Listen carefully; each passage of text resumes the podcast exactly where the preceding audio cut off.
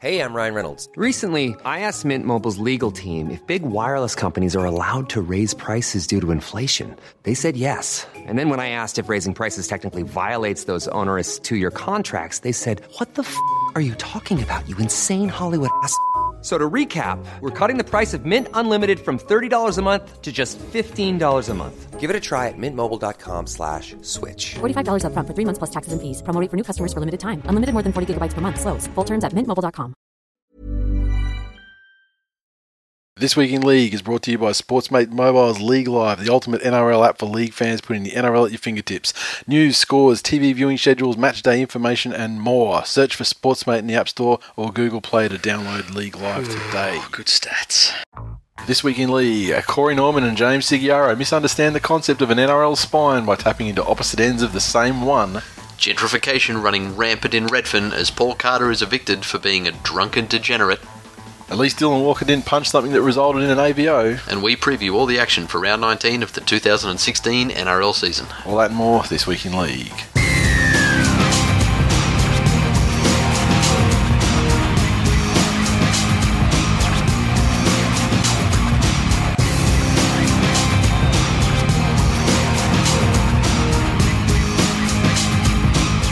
Welcome to episode 230 of This Week in League. I'm Nate. And I'm Jay. Welcome again to all our new listeners and the old ones. But thanks for stopping by, new guys. And um, don't forget, if you're a new listener and you're on Twitter, give us a shout or Facebook, give us a shout, and uh, we'll get Twill Nation to show you some love, get you some followers and that sort of thing. Um, got a message from uh, Anth Cagiano.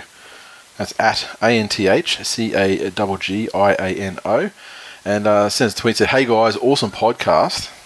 Thank you, sir. Who do you think are the most overrated slash underrated in the NRL? P.S. Go the Raiders." Fuck, that's a massive meaty question right there. And uh, I don't like to look too much at these things before we start recording as well. So it's one of those ones where you can put in the spot and you're like, oh, what the fuck? Yeah, thanks for the early warning. Yeah. Prick. Um, yeah. Overrated players. can, I, can I just throw it out there? Yes. There's different levels of overratedness. Like, there's obviously players who have, or sorry, you know, underratedness in this case. Yeah. There's players who are in the origin teams or people think should be in the origin teams. There's that level Yeah. of under and overratedness. Yeah. And then there's those players who, who don't get any sort of So they don't get any credit at all, Yeah. but they're not world beaters. But they're, yeah. Let's just say that they're ones that, like for example, I think that in terms of glory, I think someone like Gavin Cooper is pretty underrated. Yep. He's one that immediately springs to mind, which is hilarious because he's not even from my team. Um, whew, You know, the, overrated. Clearly, fucking Blake Ferguson's overrated. Oh, yeah, he's I think I think Dugan's overrated. Yeah. I think like you, you want to talk about? You remember um, Dave Simmons? Who used to play for yeah, Penrith. yeah, Like he he was close to the leading try scorer one year. yeah.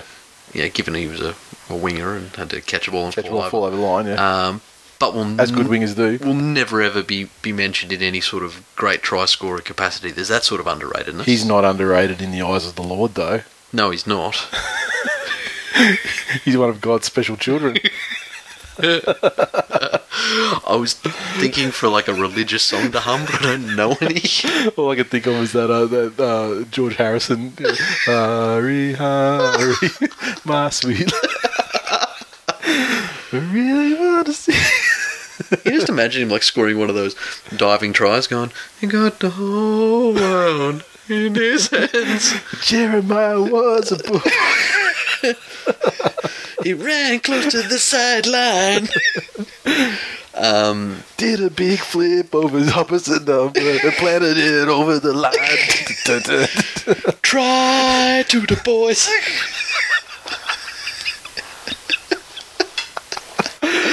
Oh god. Um, look, I, I think there's, there's a, you, a lot of your forwards, I think, are at, at risk of being underrated. Um, but the other thing is these days, the minute a player shows any sort of talent, yep. they're instantly the next someone. Yeah. So in this day and um, age, maybe maybe underrated is, is not is not possible, and It's overrated is the yeah. Like there's been a lot of talk recently about Croker. Overrated. Being yeah, well, underrated. I, I think he is. I think you're right. I think he's underrated. Moreland, Moreland's overrated. It's a, it's a, I mean, I think it's pretty much a, a, a- this this year. If not, Mike's not muted this week. That was Proof. just stunned silence. That's. I mean, yeah, he's and he's only going to prove it more tomorrow night. Let's be real. Starting Yeah, at I- five eight, for fuck's sake. Jesus fuck. Um, They really just want to kill that kid. They just want to kill his his entire fucking vibe yeah. and just destroy him as a player. Just turn him to a shell. It is what it's like um that Dan Aykroyd movie where he changed places with Eddie Murphy. Traded, if you will. yes. Um, all for some bet.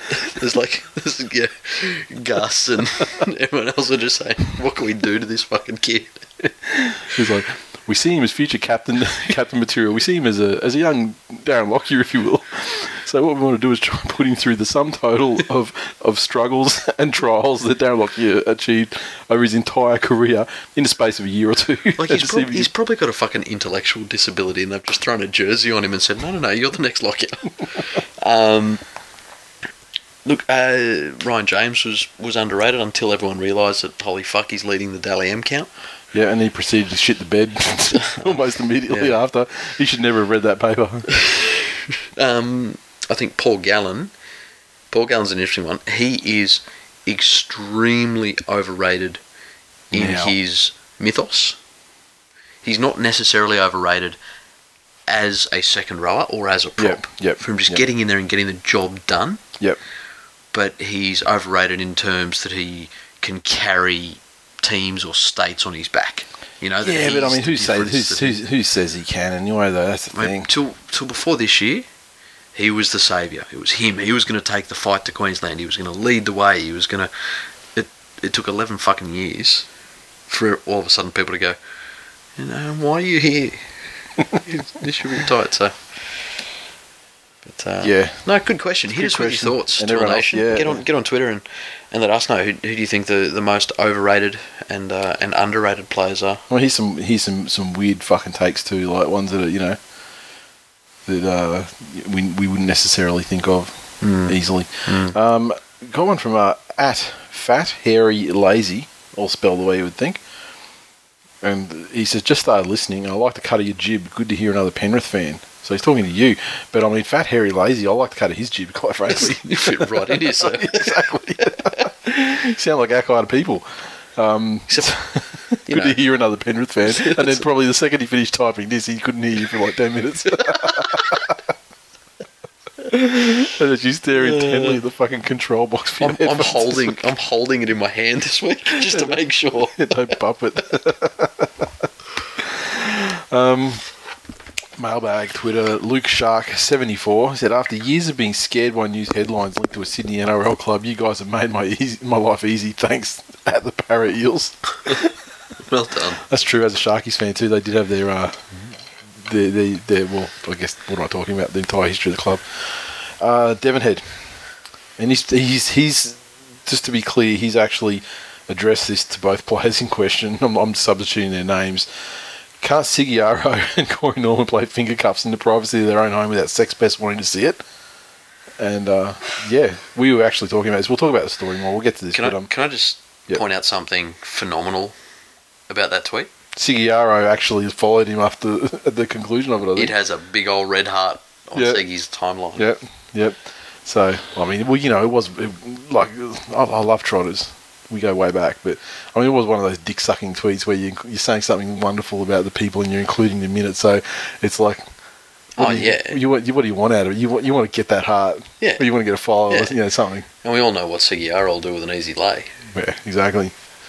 Pork on his fork. Um, Giannis underscore Mateus. So, talking about the finally, the, the the hammer came down on the Eels. You know, do, does that mean the Eels lose the Nines title, twelve points, and Adult Male Performer Award all in one year? Possibly. Ma underscore Aaron. He said, uh, "I'm no stats man, but this year on this week in league, the mentions of counting crows is down by 832 percent." Hashtag new dad paved paradise put up a parking lot.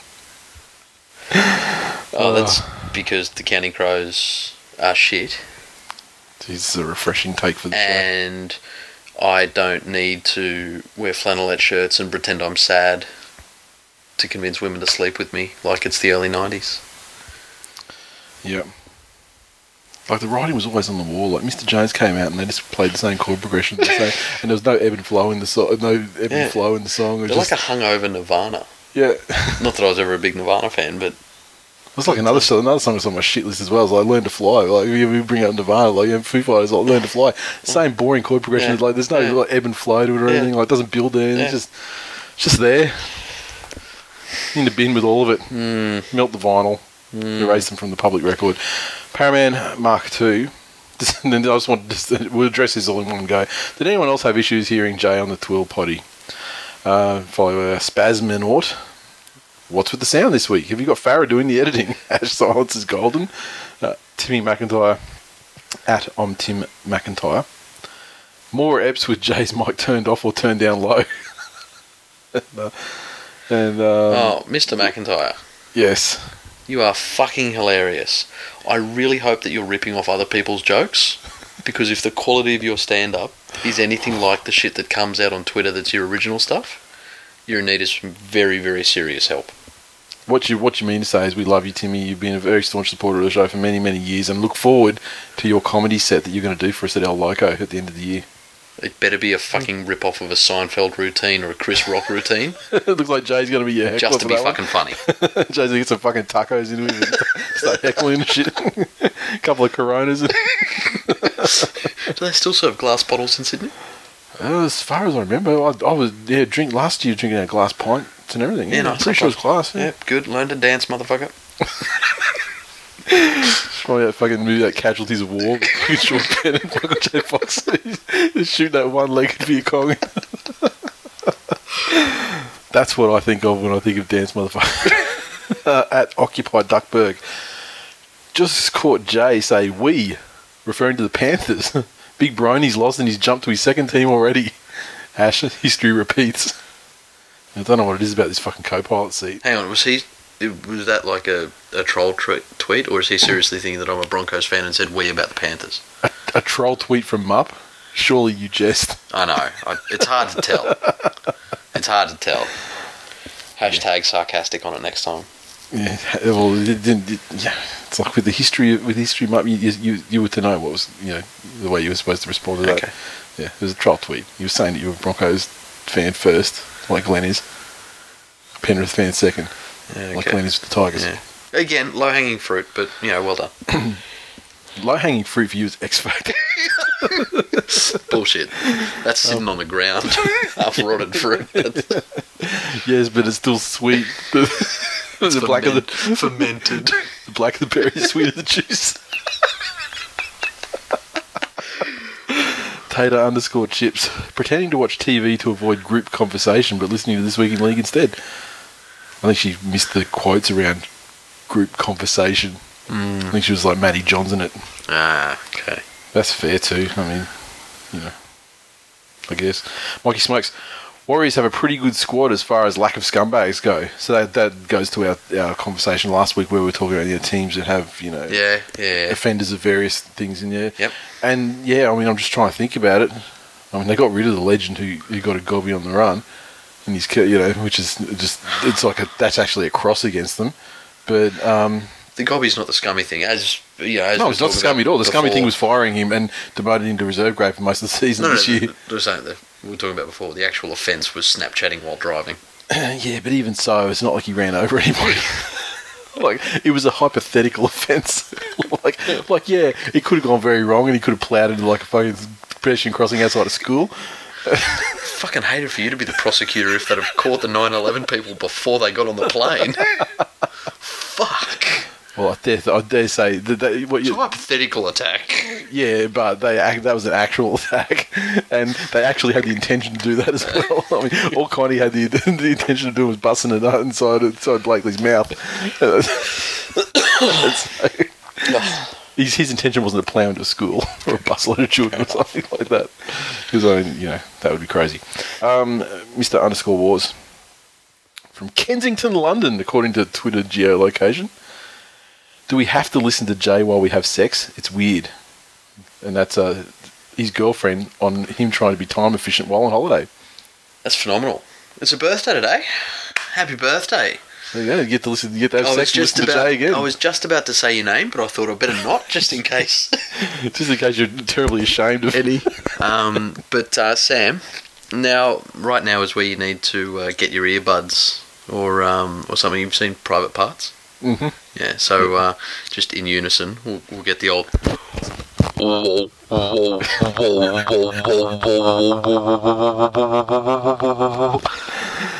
There you go. That should be enough. Yeah.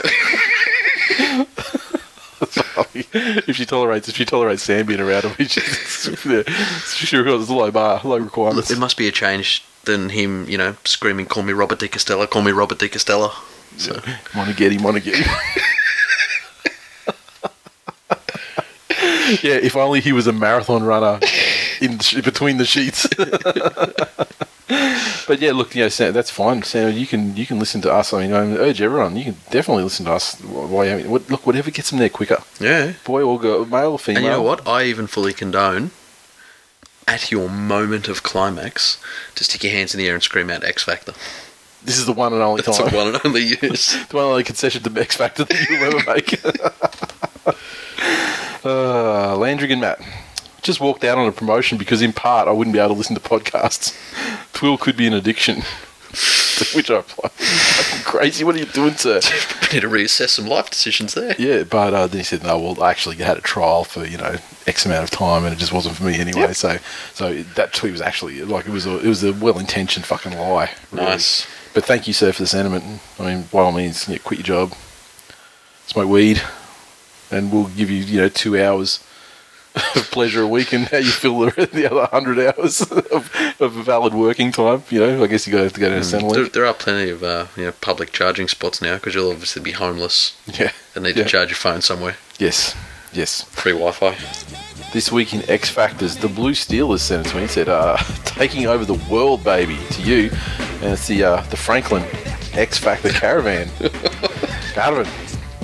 Um, our, uh, our uh, recently birthed is This Week in Kostjasyn account at TWY Kostjasyn uh, X Factor utility superstar could be on the market. Imagine Jay if his man landed at Penrith, and is a I assume it's out of like League Week or you know one of these. And so the Cowboys have managed to keep most of the big guns from their premiership winning team, with the exception of James Tamou. Mm. But I'm hearing they're resigned to losing consistent utility forward Rory Kostjasyn for next season. The Knights are desperate for up front and leading the race to get Cross Jason on board. Blah blah blah. Poor Grew up in this, yeah. Poor cunt. Well, I just think you guys have had all sorts of trouble with nine though. Oh, if, if by you- trouble you mean an injury. You've had trouble, with yeah, injury and trouble filling the spot, and then your other number nines in England now, you know, because he's fucking getting down on gangbangs and, Yeah, in and associating, associating with low lifes. And In hindsight, it was probably a fa- fairly poor decision to release him at that time, wasn't it? I think it was, a, I think it uh. was a pretty. I, you just got to wonder how much the clubs knew about this imminent sex tape thing, and and what Yeah. really, and and also what's really going on with the the organised crime figures and stuff, because. There are clubs that would are fucking screaming out for like a good night. yeah. And it, it should have been he should have been able to walk up to three clubs easily And if, if you and get if run you somewhere. cast your cast your mind back to you know 18 months ago, Yeah, he he was being touted as a, a utility for Queensland. Cowboys didn't want to lose him, No, not at all. you know. So, and now they've obviously, you know, they've, they unearthed Granville. Um, Yep. yeah, so that was Yep. that, was- that worked out great for them. But I mean, at the time when he was leaving, no, I, you know, I'll tell you what, above all else, at least he's not Robbie Farah. I prefer him to come to the Panthers than Robbie fucking Farah. yeah, he could have swapped, Like, yeah, he could have brought Farah over. Gee, that would have been It's just, the, sort- it's just the sort of thing Gus will do too. That would have been tremendous. Um, although Gus is, you know, he's not a shat on the, the old.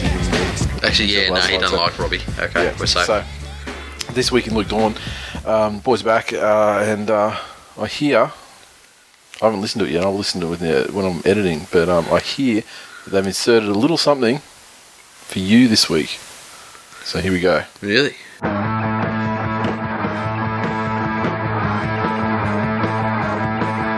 Much obliged, gents. Tom and Mark here, as always, and it's great to be part of the Twill Nation this week in Luke Dorn.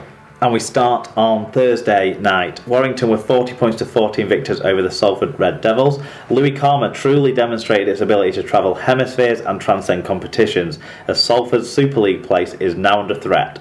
With Malfi owner Marwan Koukash threatening to the, abandon the club after Salford's six point deduction for past salary cap indiscretions was upheld. On the pitch, it wasn't much better. Sandow's two 40 20 kicks and two try assists for Wyatt were almost as important to the result as Salford's flimsy goal line defence was. Okay, over at Hull FC, it was Hull 15, Leeds 20. And of course, James Segeyaro's debut for Leeds confirmed what we all expected, which is that Penrith have got the worst end of the swap deal with Zak Hardaker. Uh, Seguiro added X Factor out of dummy half and was ably supported by some of Leeds' homegrown heroes, rediscovering their past glories. Ryan Hall and Kallum Watkins, most notably having their first useful performances of 2016. Hull was short of some big game names and some big bodies with Ellis and Pritchard both missing out, and an in game injury to Carlos Tuimavave saw them become pretty one dimensional in attack. Bottom side Leeds were able to knock Hull FC off top spot in this one. Over on the other side of Hull, Hull KR were 20 points to 19 victors over the Huddersfield Giants. It was a close and tense game between two of Super League's bottom four. Sam Rapira stood tall for the Giants yet again, but it wasn't enough. Ken Sio and Dane Tilse were among the leading lights for Rovers as they nicked it, thanks largely to Giants' ill discipline. Probably a good thing the result came out this way for referee Ben Thaler, as it won't be just the concussed Danny Brough of a sore head after this one. Mitch Allgood and all the Hull KR fans are still scratching their heads after the penalty try Thaler awarded the Giants uh, to give them a lead that they still couldn't hold on to in this one in the end and it was St Helens 12, Widnes Vikings 10 uh, on a night where England hooker James Roby made his 400th career appearance, and he was the star of the show uh, with 156 metres at over 10 metres per carry and 44 tackles without a single miss. Now that's good stats. Uh, his side needed their talismanic leader too because Rhys Hanbury inspired Widnes, and they were probably the better side overall, but were unable to take advantage, lacking any clinical edge. Over in Wigan, it was 22 points to 18. That tells none of the story, really, as Wigan beat the Wakefield Trinity Wildcats. More cards than the World Series of Poker. That was just one of Anthony Shits where he wants Gelling's tweets as he took over the official Wigan Club Twitter account during this game. Uh, Wigan overcame two yellow cards and a red card in the first half to record a dramatic last minute win against a Wakefield side that had no cutting edge.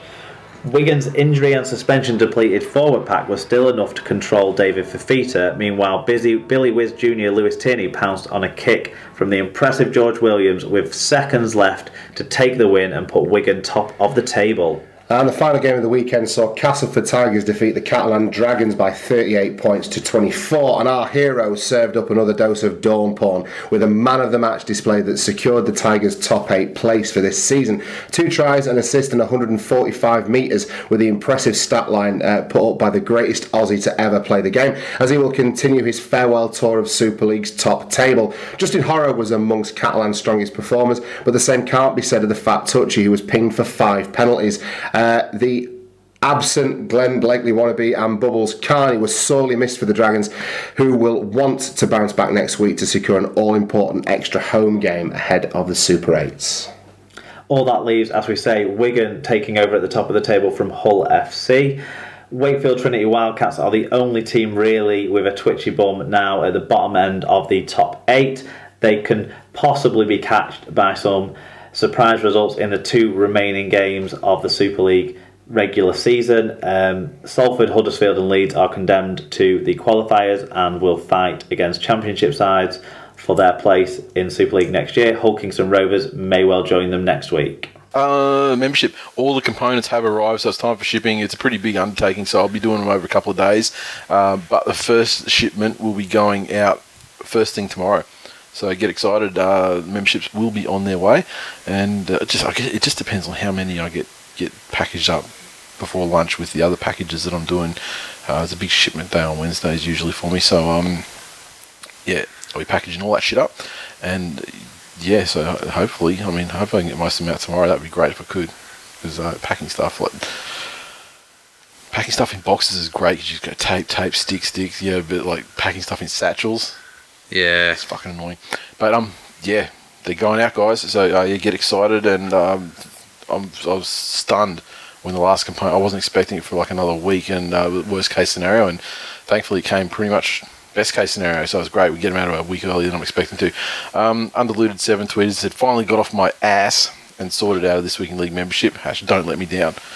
I'm not sure how we could let you down. So you know what you're getting, and you're gonna get it. The fucking the the wristband things turned out amazing too. Yeah, nice. I was very fucking happy with those. Th them and the shirt, the fucking the, the awesome pieces in there for me. Um, still, still scarf talk on a blood buzz. I just add an asterisk to the scarf. yeah. And uh, it's Mutzy. Scarves talk. I only got on board with Twill late last year, and that, so that ship had sailed. Would definitely buy a scarf. So I'll figure something something out uh, and, and see what we can do. And we'll put it to the masses uh, over the next couple of weeks. And once these memberships are fully in the in the rearview mirror, and then uh, we'll go from there.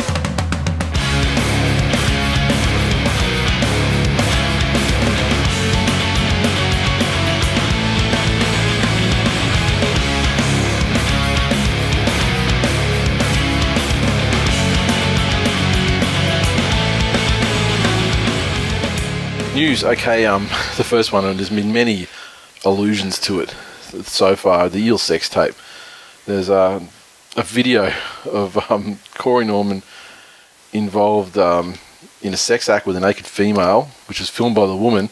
It's been shopped to media organisations. Apparently, there's you know, I guess there's management. She's got going through like an intermediary to keep her her identity. Is it Yeah. is it a she? Do we know it's a she? What I'm reading here says yeah, it was filmed by the woman.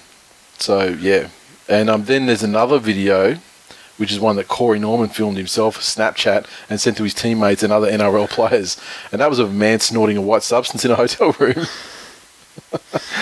so Protein powder? there's no suggestion Norman was involved in any illegal behaviour. Yeah. But uh, the, the Eels are very concerned with allegations that Norman shared the footage with teammates and friends, but uh, both NRL and Parramatta officials have not seen the footage. Uh, it is believed a Sydney lawyer, on behalf of clients, can contacted Channel 7 and Channel 9 to sell the footage on Monday, which also included Norman's former housemate James Segeyaro trying to sell it for 150 Gs. Both 7 and 9 are believed to have viewed the footage, but both declined to buy it. But 7 described the contents of the video on its Monday night news bulletin. So then Segeyaro comes I didn't watch the news bulletin, so I don't really know. But I'm just imagining, you know. I'd like to imagine like Gilbert Gottfried narrating the situation. that would be the, that would be the key. Um, so the Eels are investigating. Uh, if the footage doesn't make it public and it's not supplied to Parramatta or the NRL, then he will potentially just he can just walk completely from this. Yep. But a guy who's been the shining light of the team in a very fucking troubling season for the club, Yep. He's had the pingers thing that's coming up before court, Yep. sex tape, drug tape. Holy fuck! It's it's a very fine line, and I'm conscious of the fact that because of my zero tolerance stance on other things that, that players have done, Mhm. I need to be careful not you know to to equally when the situation says okay well he hasn't actually done you know anything wrong there was no sexual assault there was there was nothing basically what happened was a sexual act between what sounds like Presumably three consenting- consenting adults Yep.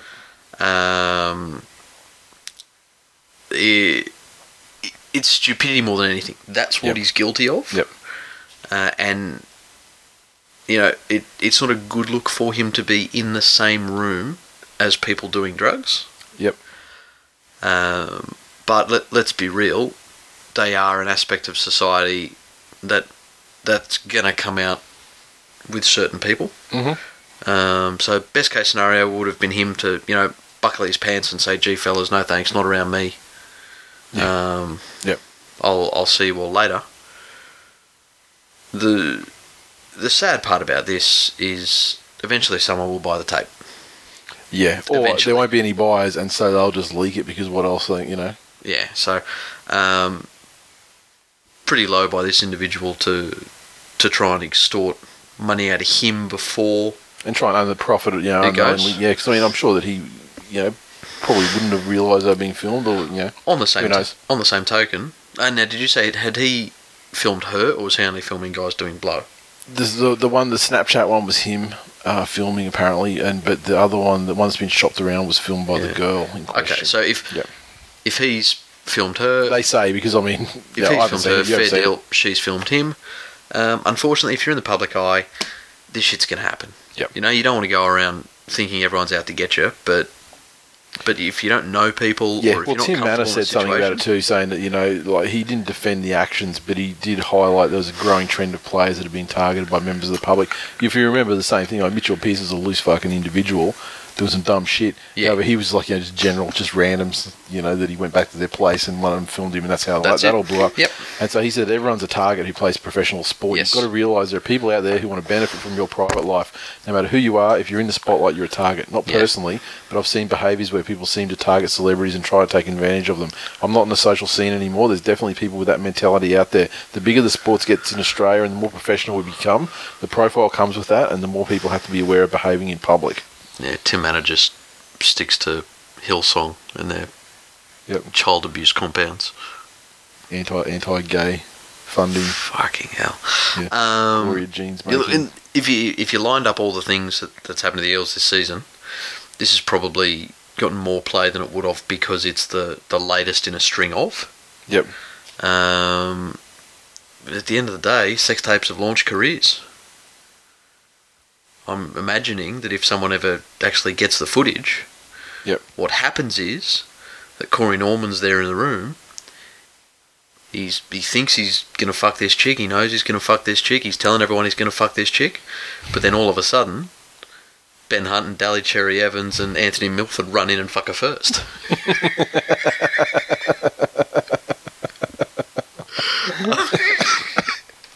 Oh Um, dear. Yeah, so yeah, yeah, yay, good job for not buying the tape.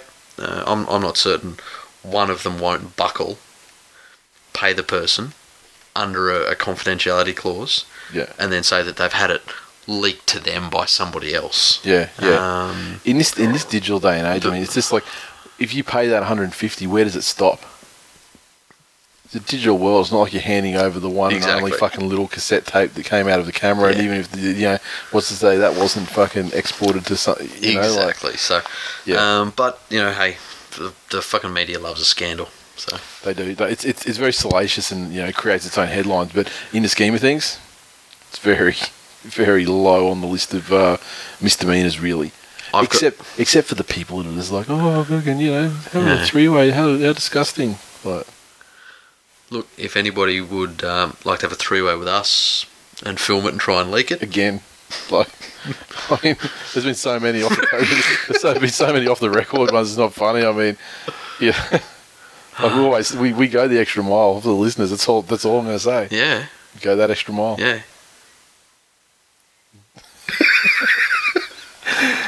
Next, the NRL will consider registering Jarryd Hayne for the rest of the season if Parramatta officials cease their bitter feud with the governing body over the salary cap saga and move to rebuild the club.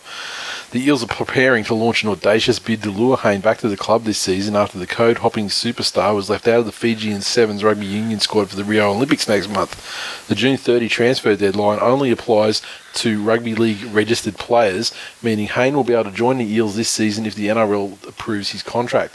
However, it's believed that they are unlikely to do so unless the Eels agree to undertake a series of governance reforms and fast, pra- fast track the process to elect a new board. The Eels would also only have room in the salary cap to squeeze Hayne in for this season if they agree to Kieran Foran's release request from his multi-million dollar contract, which is close to being finalised. It's estimated the release of Foran would provide the Eels with an additional 250 Gs for the remainder of the season, which is close to Haynes' estimated value for the final three months of the rugby league financial year. I just think I understand that they could they, they could do it, you know, by you know with Foran. I understand they could make it work, you know, figures wise. I still think it's just such fucking bullshit though. Like these these guys can continually rot the cap for years and I was on board with the penalty that they were that they were given at the time, you know, months ago when it Yep. happened. But they've taken so fucking long to have drawn out the process to actually implement the penalty, and then they implement the penalty, and like three days later, more shit comes out. Yeah. It's like the the fact that they didn't when they're busted that they didn't come clean and like all the cards weren't placed on the table then, and they're still fucking doing stuff after they've been punished. I mean, at what point do you just go? This is a fucking never-ending quagmire of fucking cheating cunts. Yeah. The, I was, you know, we've tried to deal with you guys. You haven't fucked off. The five of you guys that that, that you know handle it all, you haven't fucked off. So if you can fuck off, you haven't cooperated with it because I saw a video with Greenberg and he's saying, look, they have refused to cooperate in any way with anything we've Yeah. done, so I have to Yeah. come to this decision to bring this, you know, Im- implement this fucking thing. So they haven't they haven't cooperated at all with anything. So at what point do you just go, fuck it, you zeroed off, no chance of finals, go fuck yourself. Yeah, you can have Jarryd Hayne next year. If I, Mm-hmm. you know, by all means, sign him next year. But fuck you, you, you cheated your asses off. You didn't cooperate with us things like you know dispensations and shit like that, and things Yep. that we things that require us to rubber stamp. That shit happens to teams and, and organisations that fucking play ball. Mm. You guys haven't played ball one time. Go fuck yourselves. Come and talk to me next year. See, they they wouldn't have to grant any exceptions though. No, but they have to rubber stamp his contract though. They have to register him to come back. Yeah, but which is again just just a formality. There's Yeah. nothing that would prevent them from doing it. So you would think, you would assume. No, no, it's nothing that would prevent them from doing it other than their willingness to do it. So it's not like they're asking for an exception or anything. If No, it no, wasn't but- the Eels Yeah. and it was another player, like we just bought on a mid-season transfer or on Yeah, loan yeah. from from England, Yep. there is nothing that would have caused them to not do it as long as our cap was in order and paperwork Cabs was in order. Everything was in order. Yep. That's it. exactly. Yep. So that I don't think should change because it's the Eels and and Hayne. Um, the first thing though with with the Foran situation, Mhm. I got a nasty feeling that this may turn into the new. I don't want to be at this club anymore. yeah. Um, the Sonny Bill situation was so messy. It kind of didn't become a standard operating yeah, procedure. um, but it's it's that case now, and it'll be really sad if it does. That that people are using a, a condition that is real and Mhm. And debilitating He's not. Yeah, he's not the first. He's not the first to do it. just to to get Yeah. out of a contract. And I don't think he is, to be honest. I mean, he seems pretty fucking messed up, to be honest. Yeah, Like, I mean, I, I got no love for the dude at all, but like, he does seem. He, to me, it does appear to be very legitimate issues that what, what I've, what I've seen some some people bleeding about on Twitter is that oh well, you know, great if we let him go to get Hay, and then what happens if he comes back next year and plays for another club? Well, okay, that's the price you pay for That's for taking Jarryd don't, Hayne. Don't release him, Yeah, and then um, fucking wait next year till next year to get Hayne or you know whatever. I mean, figure it out. Talk in Jarryd, cap. into, talk to Jarryd, talk to Jarryd into taking less or something. Yeah, so as, look, as as long as everything is now above board with the cap, and who can say that it is, I don't mind the NRL using him as a a pawn to get to get things that they want to happen moving and to get a timely resolution. It seems like and that's, and that's Um, what they're sort of doing. I oh, around that though, I don't know what Jarryd Haynes' intentions are if he can't go back to the Eels. Is he in a situation where he's saying, "Hey, look, Eels, I'd love to come back for the rest of the year, um, Yeah. but if I can't, no worries. I'll just train privately, or I'll fucking train with you guys. I'll go to East. That's what'll happen. um, and I'll I'll come to the Eels next year, or will I turn up to East? Yeah. I saw. I, I haven't read anything specifically from Hayne, but I did see a, a headline and a little quick blurb that said I don't think it was from his mouth. I think it was from like you know friends or associates or mm. something, saying that this would the, that his return was a business decision. And so to me, that that is almost like Yeah. saying that that removes the. That, The that, love. that removes the love and you know any sentimentality that means that oh he's automatically going back to the eels. Yep. So, you know, t- I take it with a grain of salt. I didn't read. I di- I only didn't read into that article or anything like that. I just saw that just literally what I said. But talking about you know personal brand, Mm. which is fucking crucial Mhm. in this day and age, he may not want to go back and associate his personal brand with Parramatta. But he also can be the you know it's, it's sort of you know where he started and and he can come back and be the savior. And, you know, there's there's the flip side as well. But then so. he, you know, he'd, he'd probably be able to rationalise it to himself that oh well, look, you know what, there was some dodgy shit going on there, and I don't want to be involved in talk about yeah, any more of it. Um, so, just looking at East next year, then they've got fucking Latrell Sprewell Mhm. out the back. Mhm. They've bought Michael Gordon. Yep. If they get Jarryd Hayne, Yeah, Where- where, do they where- put the other two? Flash should be on the wing, you know, I guess, and you know, yeah, well, he yeah he's probably been bought for his boot Yep. more than anything. Um, he's in a El Masri style acquisition. Yep. You'd put where would you put um, Latrell Mitchell? I don't know. You know, they wanted to bury him out in the wing earlier just to get him used to, you know, first grade and things like that. Yeah, So, but then you've got, you know, your existing wingers as well. What happens with those? you'd you'd think Copley would be the one that misses out, unfortunately, based Yeah. on form. Well, yeah, I know what's. I don't. There's nothing particularly unfortunate about it. it. Just is what it is, right? Oh, I got a lot of time for Dale Copley. You like nice young lad. You know, you like Dale Copley. You love the man. He was very polite to the uh, the brothers under nines when they went into the sheds Yeah, before Andrew G got punted. yeah. The uh, did he let him have some solo? The bananas. Ben Hannant was there handing out Mormon books. Magic underwear. You want to know why it's magic? Magic compression underwear. Um, yeah, yeah. You know, look again. The I, I'm trying in my head to remove the Eels at a management level Yeah. that are fucked up pieces of shit, Yep. and the football club trying to get over this abortion of a season. Yeah. So Maybe we should go. I should go to Perth for a while to think about it. Think about what they've done. we've spoken about this. Why are you inflicting them on Perth? Yeah, what's Perth ever done? Yeah, what's Perth done for us lately? I don't know. Exactly. You can't think of anything, can you? What's what's the biggest like piece of shit nowhere town with ADSL one internet dial up? I have no idea. You tell me. Does that do like anywhere in the country? Yeah. Uh, I don't know. I've no idea. What's an old like abandoned mine site?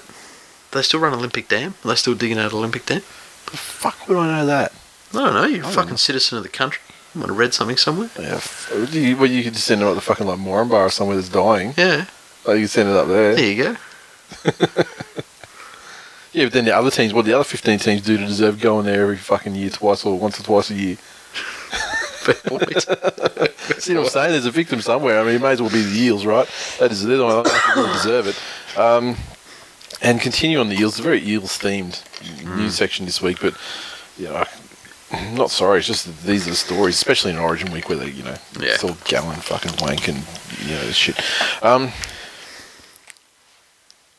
the, uh, Eels, fucking cheating cuz. Jason Irvine and Scott Seward have admitted to what amounts to theft and fraud in an attempt to honour under the table deals for cash payments to Parramatta Rugby League players. This stuff that came out this week, and I, I'd love to know when they admitted it. If there was this, it's come only come out this week, so I don't know if it's admissions that have come after the, the other stuff or, or not. But um, Seward, the former chief, uh, chief executive officer of the Eels, and Irvine was a former football manager. They admitted the players were paid in cash, which was removed from the takings of clubs' merchandise sales. So that's where now we know where the cash. You know, we were talking about the inflated, you know, this and, and so on. Yeah. You know, cash is king. Irvine told investigators of removing funds from merchandise sales before proceeds were banked.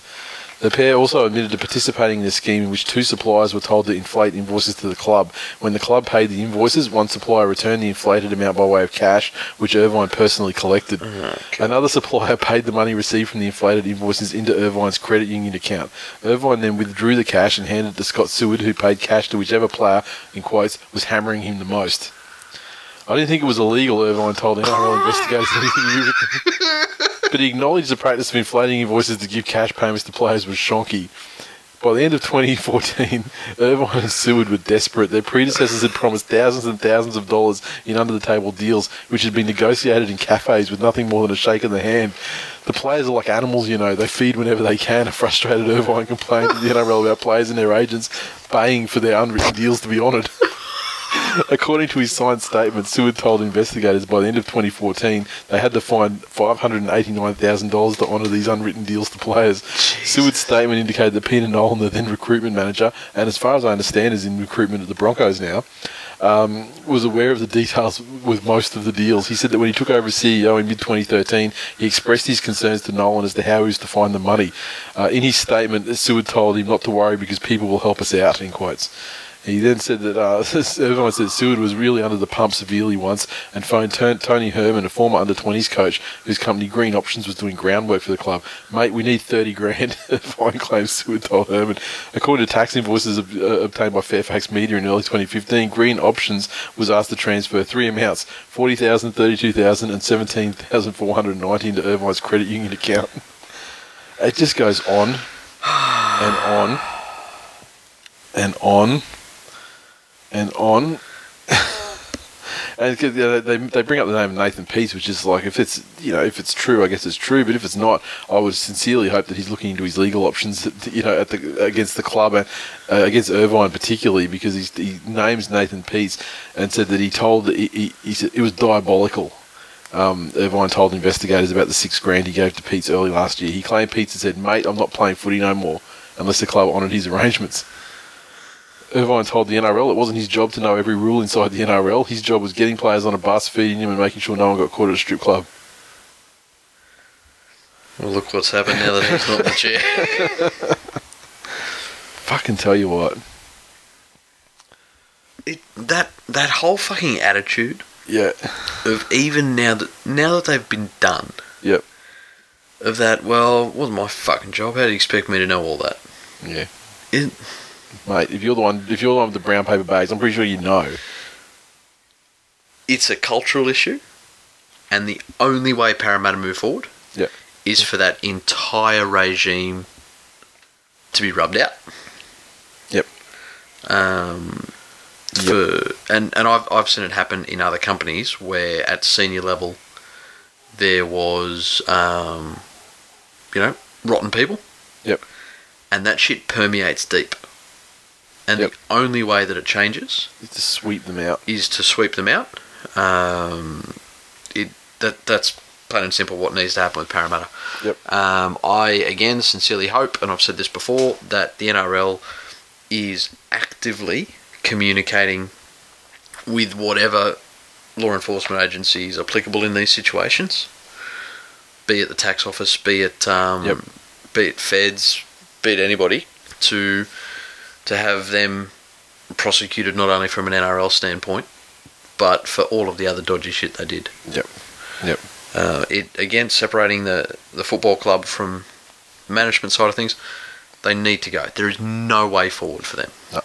And and the fact that they're still hanging on and and considering, you know, at, at what stage, what needs to happen Yep. for these people to realise, well, that there is no coming back from this. You would think that the, the, the point when the NRL itself is like, we are fucking slaughtering your club because you refuse to fuck off. Yeah. Like at that one point, they're like, come on. you know. And then the unfortunate thing is, nothing changes Yep. unless fans start voting with their wallets. Mhm. Um, you know, you don't you don't want to be so fucking powerful. An empty Parramatta Stadium, Yeah. An empty Parramatta Stadium, with a campaign on social media somehow to the players, Mhm. saying this is not for you. Yep. This is for So they would get The- these the cunts that got us into this mess. Yep. And as soon as the money starts to dry up, then then the club has to act. Or maybe they could do something where the fans go to the game, but then they stand up at a certain minute. That's a powerful form of fucking support Especially- and or protest. Yeah, especially if it's only like three people doing it. They can stand up at the 12th minute or something to lament the 12 points they were docked or something. Wow, symbolic. So powerful. But um, you know, un- until until people start voting with their wallets, which is tough to do when it's a team you're passionate about. Exactly. You don't want to. You want us. You, you're like, I'm the guy. Like, I'm fucking supporting Yeah. cunts through thick and thin. Like, you know, still Exactly, Get, I'm know, there yeah. for the players. Yeah. But as long as people are still buying tickets to those games, Mm-hmm. as long as people are still fucking jotting down to Peter Wynn's to to pick up their jerseys. Yep.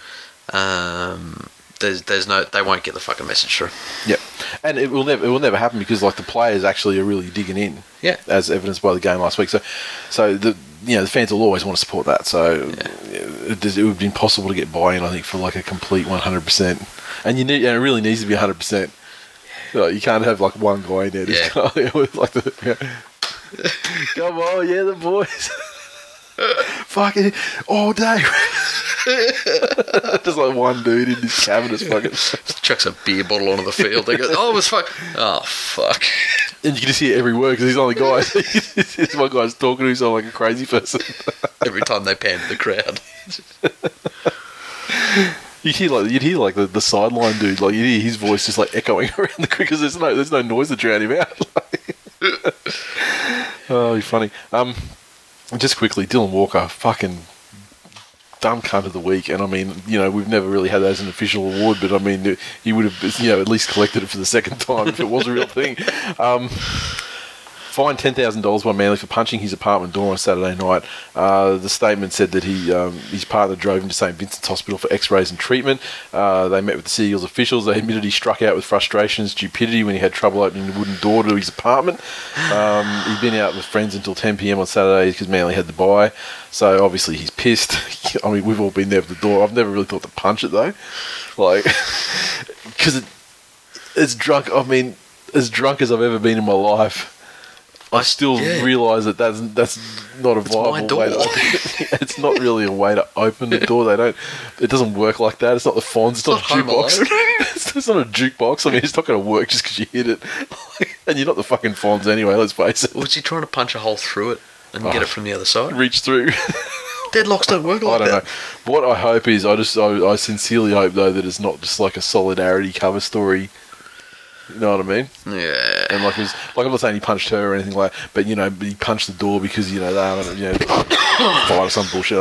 I, I just, I hope it doesn't uh, come out that it's, it's something like that. I mean, I'd much rather think he's a, a dumb cunt than like a, just a, a actually like a low life piece of shit. Look, I'll tell you what. If if they were having an argument and Mm-hmm. he was pissed and he still haven't had enough sense to punch a door Yeah. instead of a person, Well, I mean, yeah, puts him, uh, you know, far ahead of you know some other examples. Yeah, exactly. Um, yeah, look, um, tough one. Obviously, the clubs handled it the way they saw they saw fit. Yeah, and you know, Um, just at a time with you know injuries and whatnot, you know, four weeks. Cheers for that. yeah. Good one, especially in a run where you got some easy fucking teams coming up in the future. it'd be great if if he was you know surrounded by people that were, you know, fuck man, you've had a rough season. It's starting to come good now. Yeah, you got dropped from Origin. You're probably going to be a bit emotional. Maybe don't sink twenty beers. You know, Well, that's you know, with Dylan Walker, I'd be encouraging twenty beers because uh, if not, you know, you fucking you know, shooting heroin or something. yeah, and you know, if you're drunk, yeah. y y your motor skills are diminished to the point Yeah. where you're not chasing any dragons. So. so maybe yeah, from that standpoint, you know, alcohol's a lesser of the lesser of the evils when there's form on the board. Can't somebody give Dylan Walker a spliff? Exactly. Well, no, they can't because if you contested for that, tested for that randomly, true, and okay. suspended for two years. So yeah, no, probably not a great idea. Tell you what, no one's ever smoked a spliff and punched a door. yeah, probably right. I was just going back through. I was just trying to think. Yeah. I was just thinking there was one time where I choked someone unconscious, but um, then I realised that that actually there was also like this like cinnamon schnapps or something involved, and I think that was the that was the That's the catalyst. That was the key catalyst.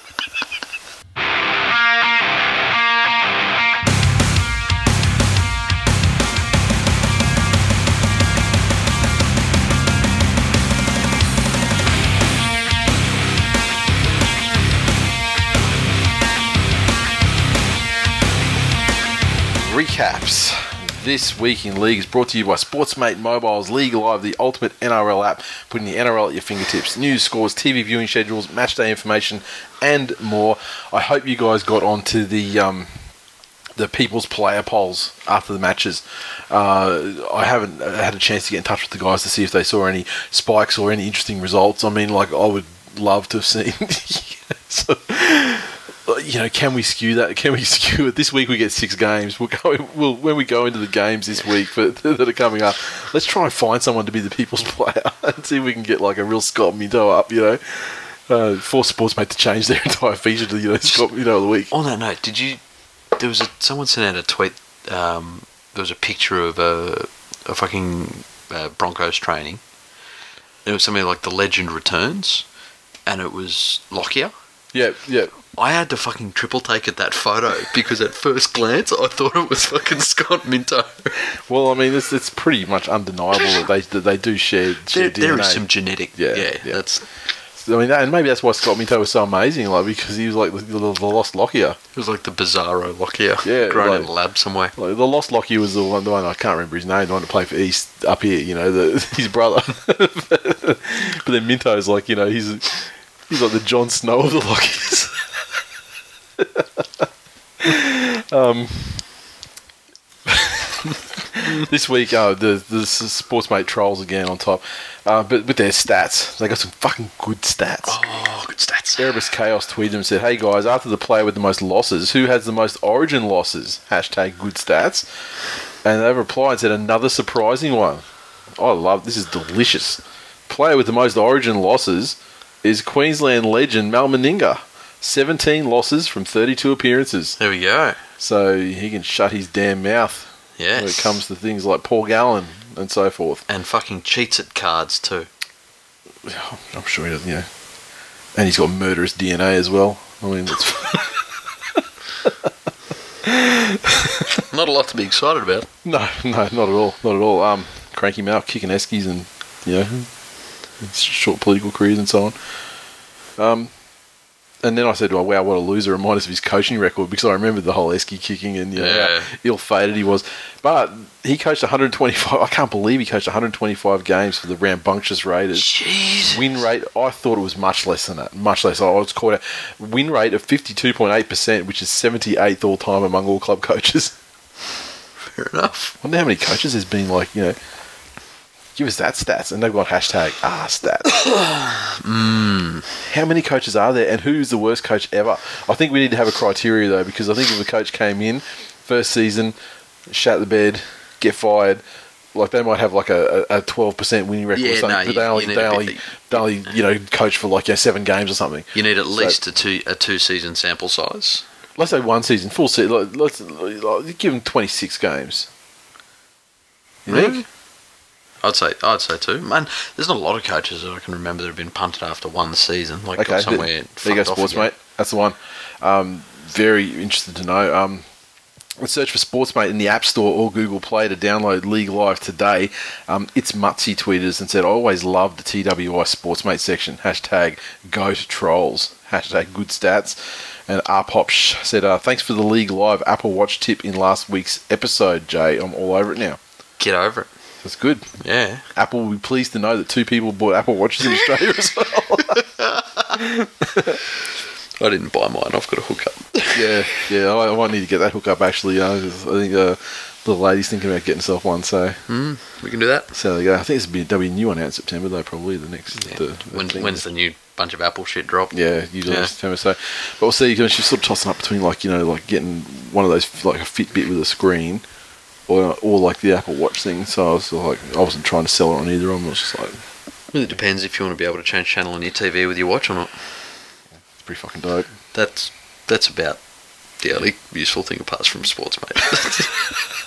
That good, huh? or, you know, I can uh, I can go here Yeah. and I'll find a mate with an Apple Watch. Can you play Pokemon Go on it? I don't know. That'd be handy. So if I get my mate with an Apple Watch here, Yeah. see that little thing that's touching him? Oh, that's the heartbeat thing. The, the no, I can. oh, okay. And you're sending him a picture of a cock and balls. This is riveting listening. Yes. So Okay, so you're drawing In a cock audio and balls. medium. yeah, okay, so you're There drawing you a cock and balls, and then what's he going to do? Send back like well, he'll get a little tap on his wrist, and all of a sudden he'll look down, and there'll be cock and balls there, and he'll see cock and balls.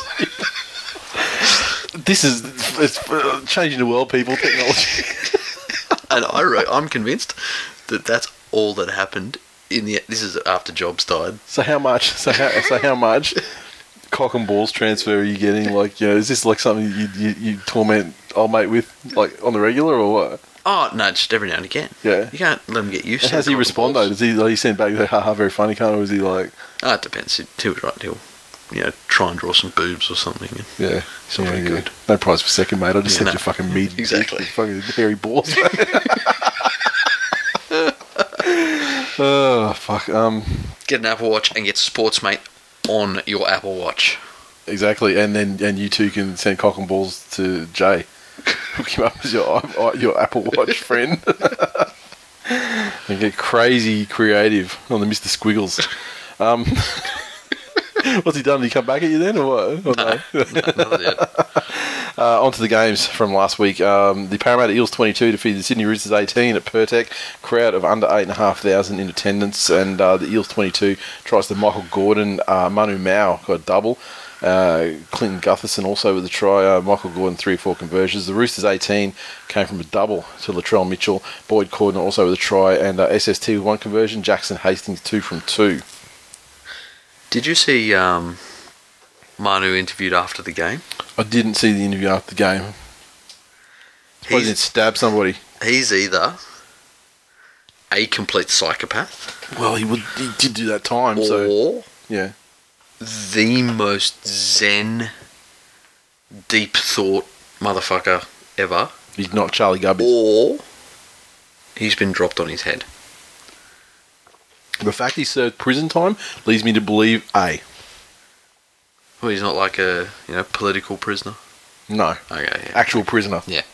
Um, I thought the Eels did fairly well in this one. When when they lost semi early on, the the game was was fairly evenly matched, and both teams were trying to take the ascendancy.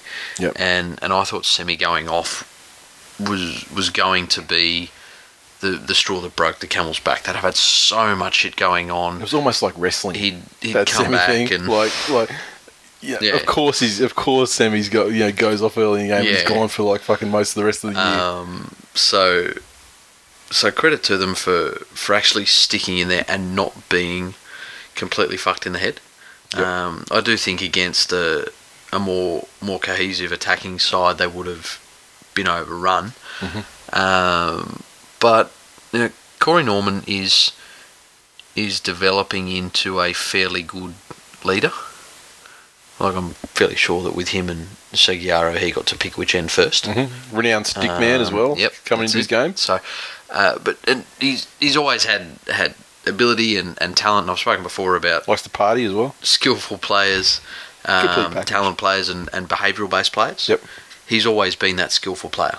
And, and what you tend to get there is that the, these are people that have cruised through on natural ability and they've always been told how great they are.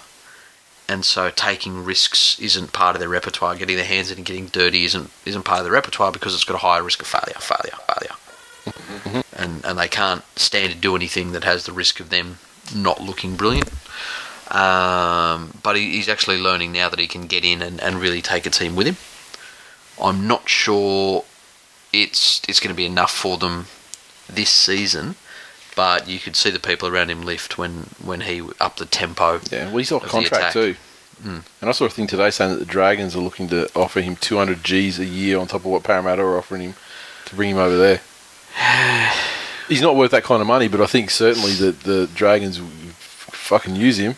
They could, um, but they, you know, again, Corey, Corey Norman's played like Corey Norman this year on the back of some fairly spirited forwards at Yeah. Parramatta. Yep. And he's not going to get that at the Dragons. No, pack of cats. And, and I just hope that he's got someone giving him giving him that advice. But when I say cats, I don't mean Frizzle my nizzle. He's awesome. But um, No, no, no, no, no, no. Yep. Everyone but. Um, but you know the the Roosters, uh, they've, they've had their, their troubles off the field this this year as well. But on paper, they're still a very, very, very good football side, Mhm. and they should be in a much different position than they are. Yeah. Um, it it's like they can really, they can really drop a fucking year though. Like, Yeah. They can really like just put a year in that just everyone forgets. yeah, like grand final to fucking gutter to grand final. Like get like they can. In recent history, they are the swingiest fucking side. It's crazy. Like some things have good years, bad years, but the, the, there's a difference between like you know top four and and the bottom half of the eight. Yeah, that's it. know, like, yeah, but like these, they'll just go fucking wild swings. when, when they tank, it's a yeah, Sherman. the, Ne- the needle just flies from one end of the spectrum to the other. And and it's the thing about Mitchell Pearce, you know, talking about Corey Norman, he's developing that ability to lift a team and, and bring a Yeah. team with him. Mitchell Pearce doesn't seem to have that. And I don't know whether it's a trust thing because of what he did to the Roosters and, and his behaviour causing him to be out all year, but but he's out there trying and trying and trying and trying, and the rest of the team aren't going with him. Yeah. So I don't know if that points to deeper Just issues. confident. oh, It's just the confidence thing, Um, having a shit year. but, you know, um, that- aren't working. you know, Latrell Mitchell again. Uh, again, he, he can have his own pre-recorded segment for his games. Brilliant attack. Uh, left wanting a little bit in defence a couple of times. Yep. Uh, but definitely he'll uh, improve as a player. Um, at Ben R forty seven, the real MVPs of the Para game are the refs and the bunker. Yeah, it it always it, it's, it's more exacerbated in a in an East game. I Yeah. find. Um, at Angry Stink, the L's really dug in there. What a cracker of a game. Hmm. Hashtag respect. For a Manly fan to say that disgusts me, to be honest. uh, Cruzy06. Do the Roosters have a right at claiming ref's fault after the Eels got away from touching the ball before the no try ruling? Yeah, look, mistakes are made, but I think East East had that. They had that game. They had it. Regardless, Yeah. It. Look, you know what? If they'd have called that it touched the the Parramatta finger, Yep. then they still had to pack a scrum, Mhm. feed the scrum, get the ball out, and score in one, maybe two tackles. yeah, yeah, and that's no guarantee. Yeah. And what would have happened is they would have gotten out of the scrum, ball would have gone to Pearce, and it would have been a kick up in the air for Tupou, yep. who, May or No. may not have. yeah. Yep. So, Uh, Momo underscore teabag. Corey Norman X factored the X factor at the exact factored right times. What an X factor! I'm done, and I feel cheap. Hashtag no regrets. Thank you, Mr. Teabag. and uh, Jay, thanks you even more. Canterbury Bankstown Bulldogs 32 defeated the West Tigers 22 at ANZ in front of a crowd of just over 16,000. Doggies 32 came from uh, tries to Mbye, double to Brett Morris, uh, Hopper Jr., Curtis Rona, and Sam Perrett also with tries, and Mbye was four of six conversions. Tigers 22 came from tries to Kevin Naiqama, uh, Josh Addo-Carr, and Jacob Liddle. Uh, four of four conversions to Moses, and a penalty goal. can you believe that the Dogs and how they played are Mm-hmm. a top four side?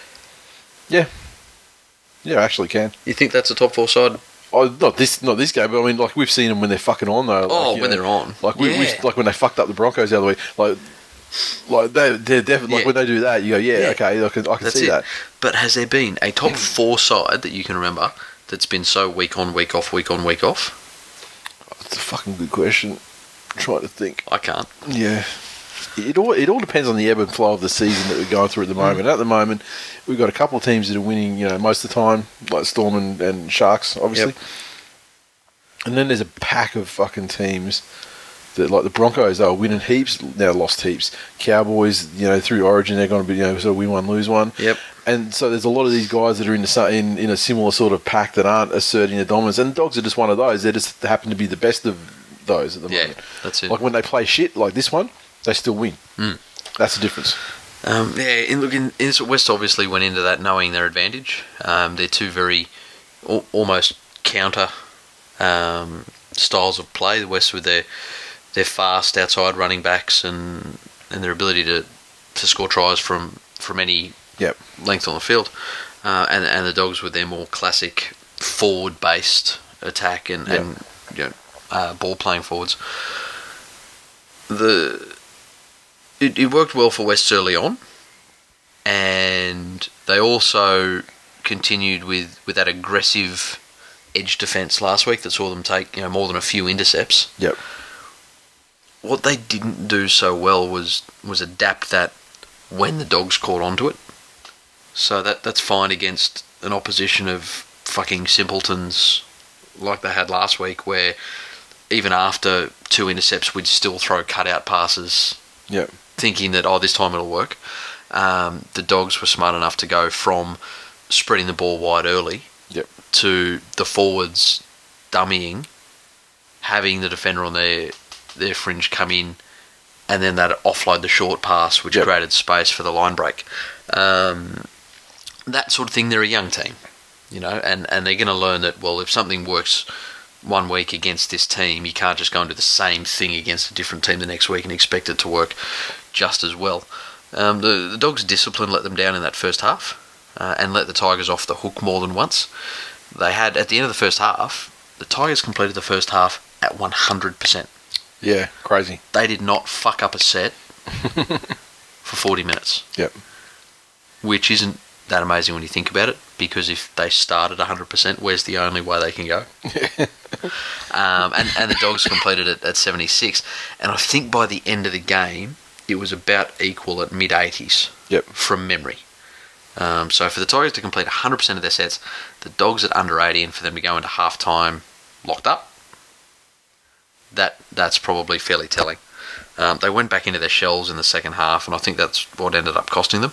Yep. The the downside of them having so many creative players across the park that can score brilliant solo tries whenever they want, like um, Drake out on the fucking wing for them that Yep. did the Tedesco impersonation. Yep. Yep. Um, you know, they've, they've got that ability all over the park. But what it means is when their backs to the wall, the players that should be their leaders aren't the natural leaders. Yeah. Uh, Brooks and Moses really didn't didn't know what to do. Yep. Uh, and and look, that'll come with age. You know, they- it seems like they've been around for ages, but they're still a, a young halves pairing. At the end of it, it was six tries to three, which is probably a better reflection of the game than the scoreline, with kicking letting the dogs down. Yep. Which is something I find incomprehensible. If you look at the, the kickers the dogs have had, the Yeah. El Masris, the Halligans, yeah, yeah. and, I mean, that's know, before that, historically, it doesn't mean there's like you know, there's a strong fucking DNA that runs through the guy when they strap on a jersey. No, there's not. But how fucking hard is it to say to Hazem, "Hey, we'll, we'll throw you this," and we need to come down and be a kicking coach for him for you know two Yeah. days a week. Yeah. Yeah. Yeah, I'm, but I'm sure he still lives in the area. Yeah, but but how much of the kicking is like at the end of the day, you know, you set your best option up with you know tutelage and stuff like that. How good, you know, they're not going to be a Hazem or, No, they're or not, they're, not gonna, they're not going to be a Hazem. But again, at six tries to three, when Yeah. you're still potentially losing the game, Yeah, something needs to be done about that. yeah, yeah. I think they just need to find people better at kicking. Frankly, at the moment, they're just dealing with what they've got. But um, yeah. Uh, at Wally Frogmore, the decline was never in doubt. Hashtag run HIV. Uh, the base Chapo. Addo Carr chats absolute shit when he scored his try, and for the rest of the game he got banged. Hashtag Tigers in decline with the five in there. Hashtag cocksucker. What did the face thing mean? I don't know. Did you see that? He, sc- he scored his try. That's, yeah, it was, it was some we- weird, like fucking like, like- celebratory thing, right? I'm pretending I'm Sigourney Weaver. Oh well, that was like it's like yeah, it was like that. It was it was doing doing that thing, and that's like he wasn't like like trying to be like John Cena, right? It was like. Like, yeah, you can't see me like that, that, that thing, right? Who's John Cena? Oh, for fuck's sake! What? First referential retard of the year, is it? What? You've done so well. Oh, you don't know who John Cena is because No. you haven't seen him. Yeah. Yeah, well, you can't see him. oh, you're actually legitly, you're not even fucking joking. Oh, wow. Okay, What is Glenn. he? One of your wrestler guys? one of my wrestler guys. He's like a wrestler guy, yeah. Okay, there you go. Yeah, so he's like a WWE guy. Has been. Like, I don't even. I don't even watch it, but it's like he's been there for. I don't even know, but I mean, I'd have to if I had to guess. Like, what is it? Twenty. Surely he's been there for over fifteen years. Really? Yeah, a long time, and like one of like the the top, you know, like pushed kind of title having publicity sort of dudes. So he puts his hands in front of his eyes and says, "You can't see me." Does like a yeah, you know, you can't see me fucking thing. Yeah, that's Yeah, one my, of his things. My two-year-old does that. He actually thinks when he puts his hands in front of his eyes, I can't see him. Yeah, well, there you go. Great. Yeah, Big John Cena cool. fan. Someone's put it on. Someone's showing you YouTube videos of John Cena. Oh no, that's just how you play peekaboo when you do. Uh, wait, wait. Um, the GT351 underscore Johns. Scrappy win doggies, but I'll take it. Stayed in there and brought it home. Well done. Penrith Panthers. Well, fucking no. Let's read this the other way around. The way it actually happened. Cronulla Sutherland Sharks 26. Defeat the Penrith Panthers 10. The Muddy Puddle just under 13,000 in attendance. The Sharkies 26 came from a double to Ben Barba, Mitch Brown, Joseph Paulo, and Luke Lewis also with tries. Chad Townsend, two of two conversions and a penalty goal. Valentine Holmes missed a fuckload of goals, which kept kept it closer than it needed to be. Panthers 10 came from tries to Latu and Yeo. Ivan, uh, sorry, Ivan Cleary. Nathan Cleary, one of two conversions. Yeah, Val Holmes.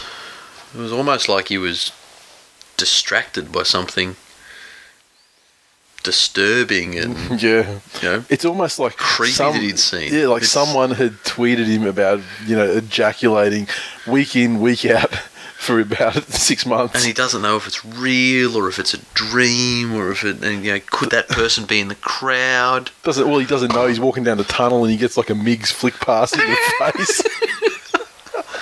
And then he gets it, and then he gets into the dressing room, and like you know, Flano's like, "Yeah, what did he say?"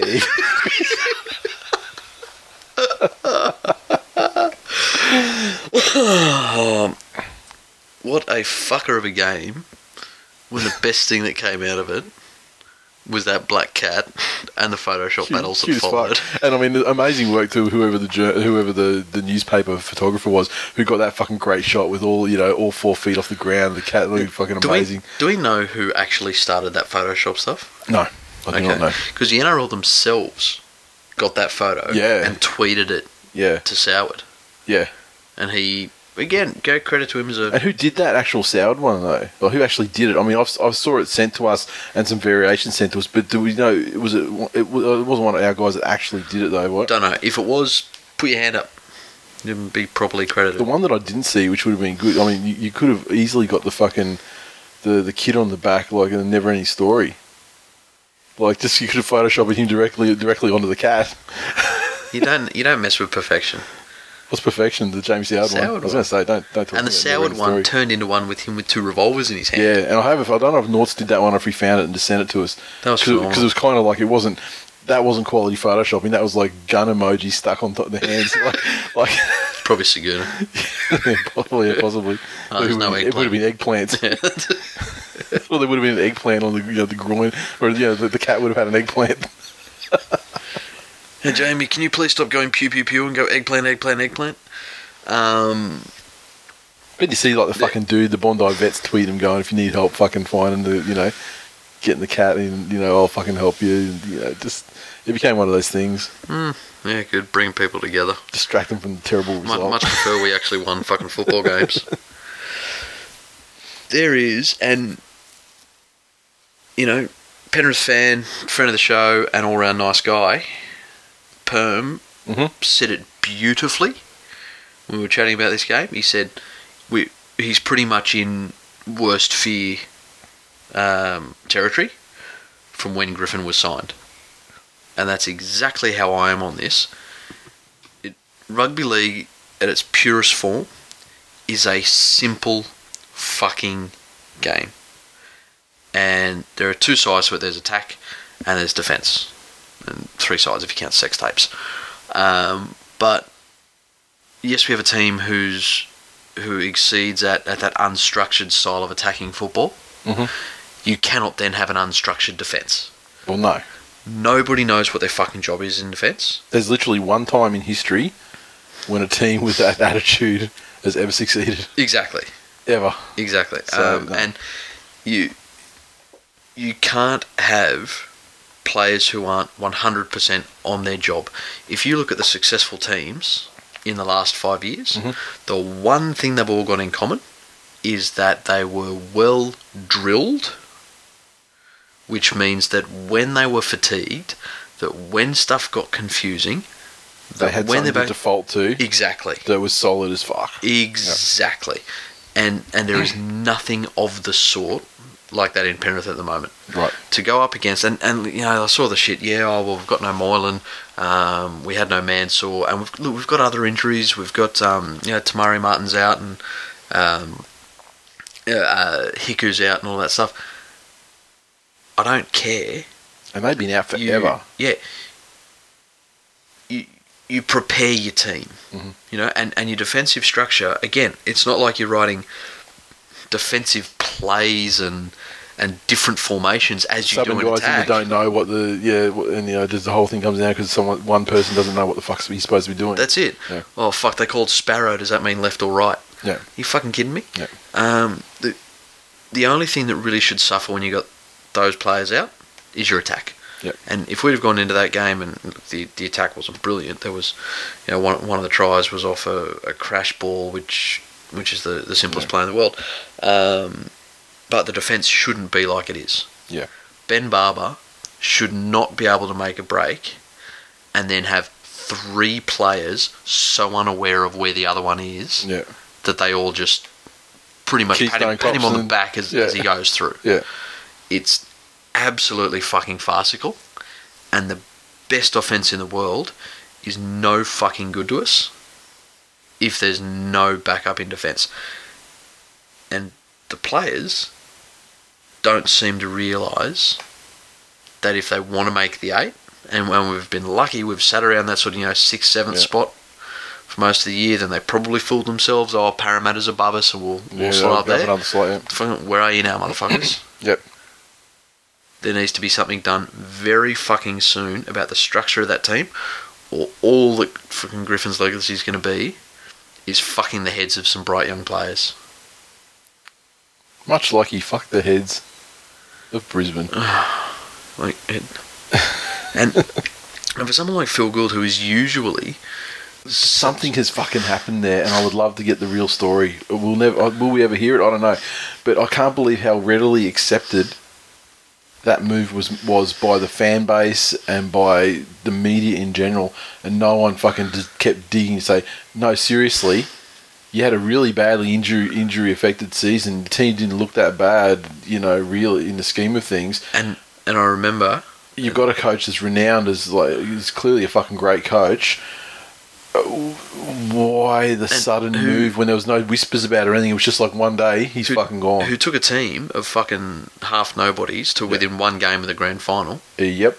It's you know, uh, and then there was something around. Well, look, yeah, I know we've got injuries, but at the end of the day, we're a professional sporting club, and you've got to learn to deal with that.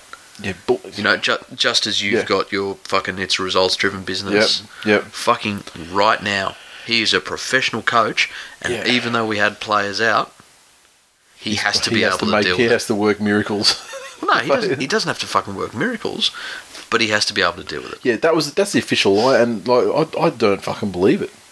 I do not believe it. It's It just seems really fucking weird, and it wasn't like when that sort of verdict is given by the you know the guy who's making the decisions.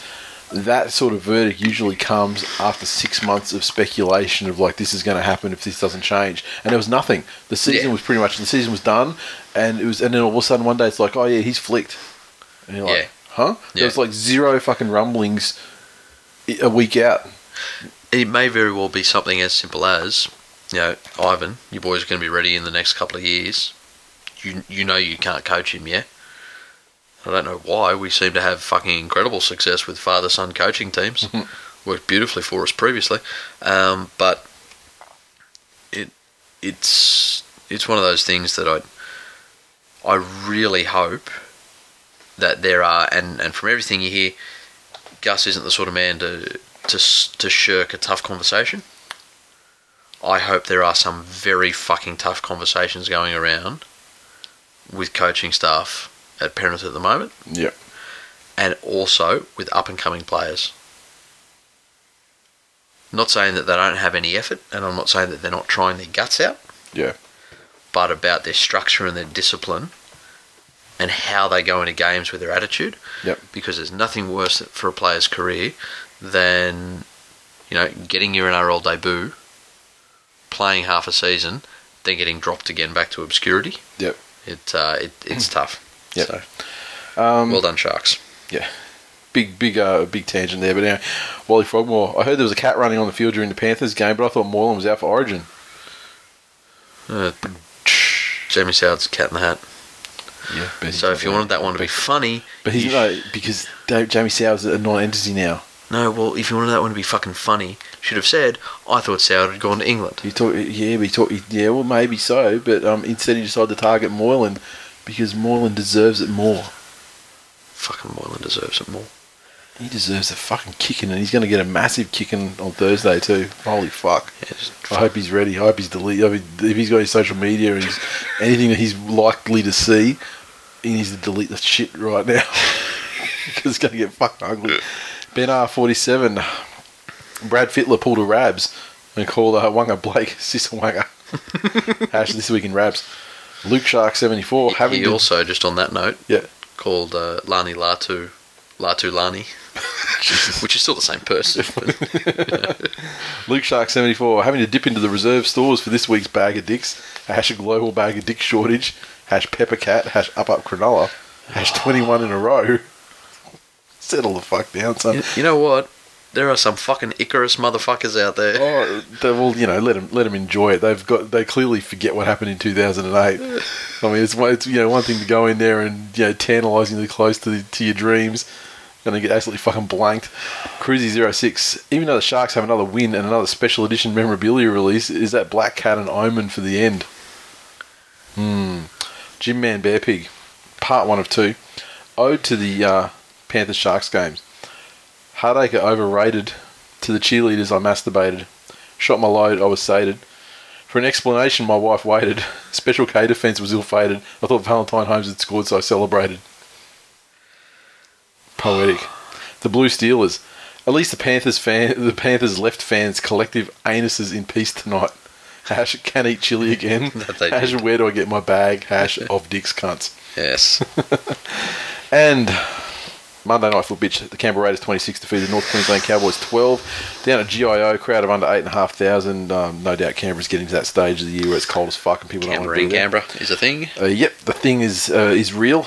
Canberra's 26. Whiten got a double. Josh Hodgson, Aidan Sezer also with tries. Croker three or four conversions and a couple of penalty goals. Cowboys 12 came tries to Coen Hess and Josh Chudleigh.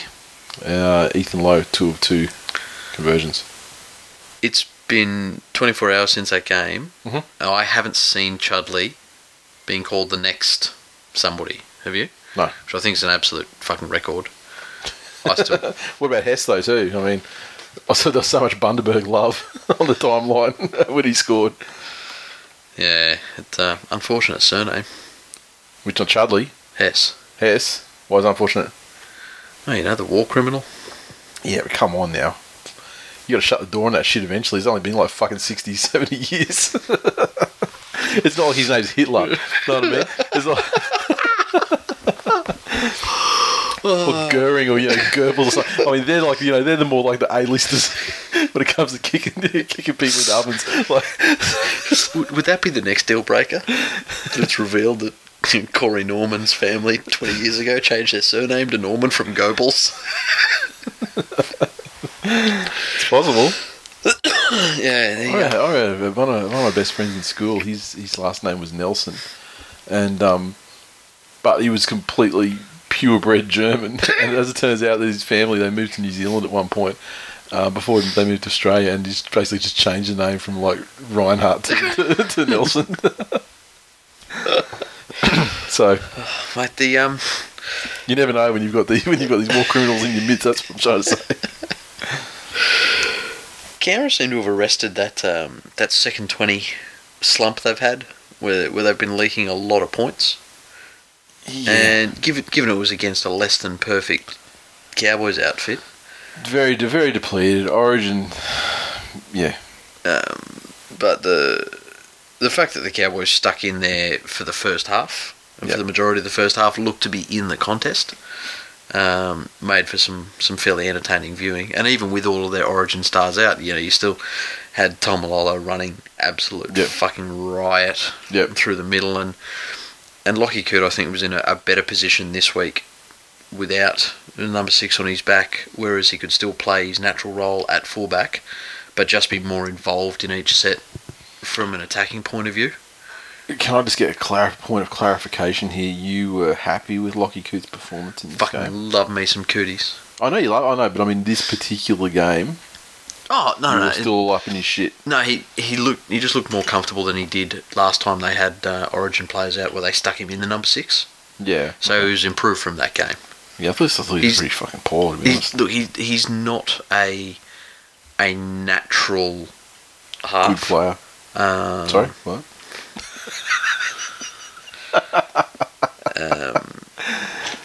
But uh, he'll, you know, obviously he works much better as an option when Thurston's involved as opposed to being Yeah. the main man himself. Yeah. yeah. Um, but the the Cowboys really showed what it means to lose a powerful forward pack. You know, again, we spoke about at the beginning of the show with with underrated players. Um, a, a quality forward pack like they have is, I'd, I'd say, at least fifty percent of their success. Yeah, but I, I also would say, I mean, win. Everyone knows that. That's like, th- th- there's there's nothing underrated about. about Man, I still know those guys. I still shit. see a lot of junk out there of you know brick walls. Yeah, you can run into things. Um, Yeah, you know, back backs can do anything three times better than forwards can do. Why don't he? who says that stuff? Man, there's a lot of shit on Twitter. Oh, you know, yeah, there is a lot of gee, they correct. they they spread the ball early and and and made 40 meters. Gee, what an original thought. You know, shit like that. yeah, Um, yeah. But uh, the the Raiders, fucking Kurt Baptiste. How old's he now? It's it's hard to tell, isn't it? Is is he the world's oldest young man or the world's youngest old man? This is the thing. It's one of these. It's, it's like that Jamie Lyon thing. Like, is he like skinny fat or is he like a fat dude? Like, you know, like I, I don't know. Some things aren't meant to be known. Like um, who who how the how the fucking how the, the the Egyptians get those big ass blocks up there to make the pyramids? I don't know. magnets? How do I they work? I, I, don't know. Um, but Why it- do cucumbers taste better pickled?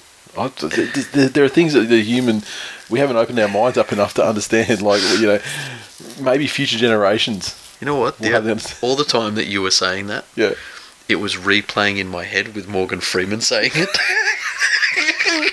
and it was fantastic.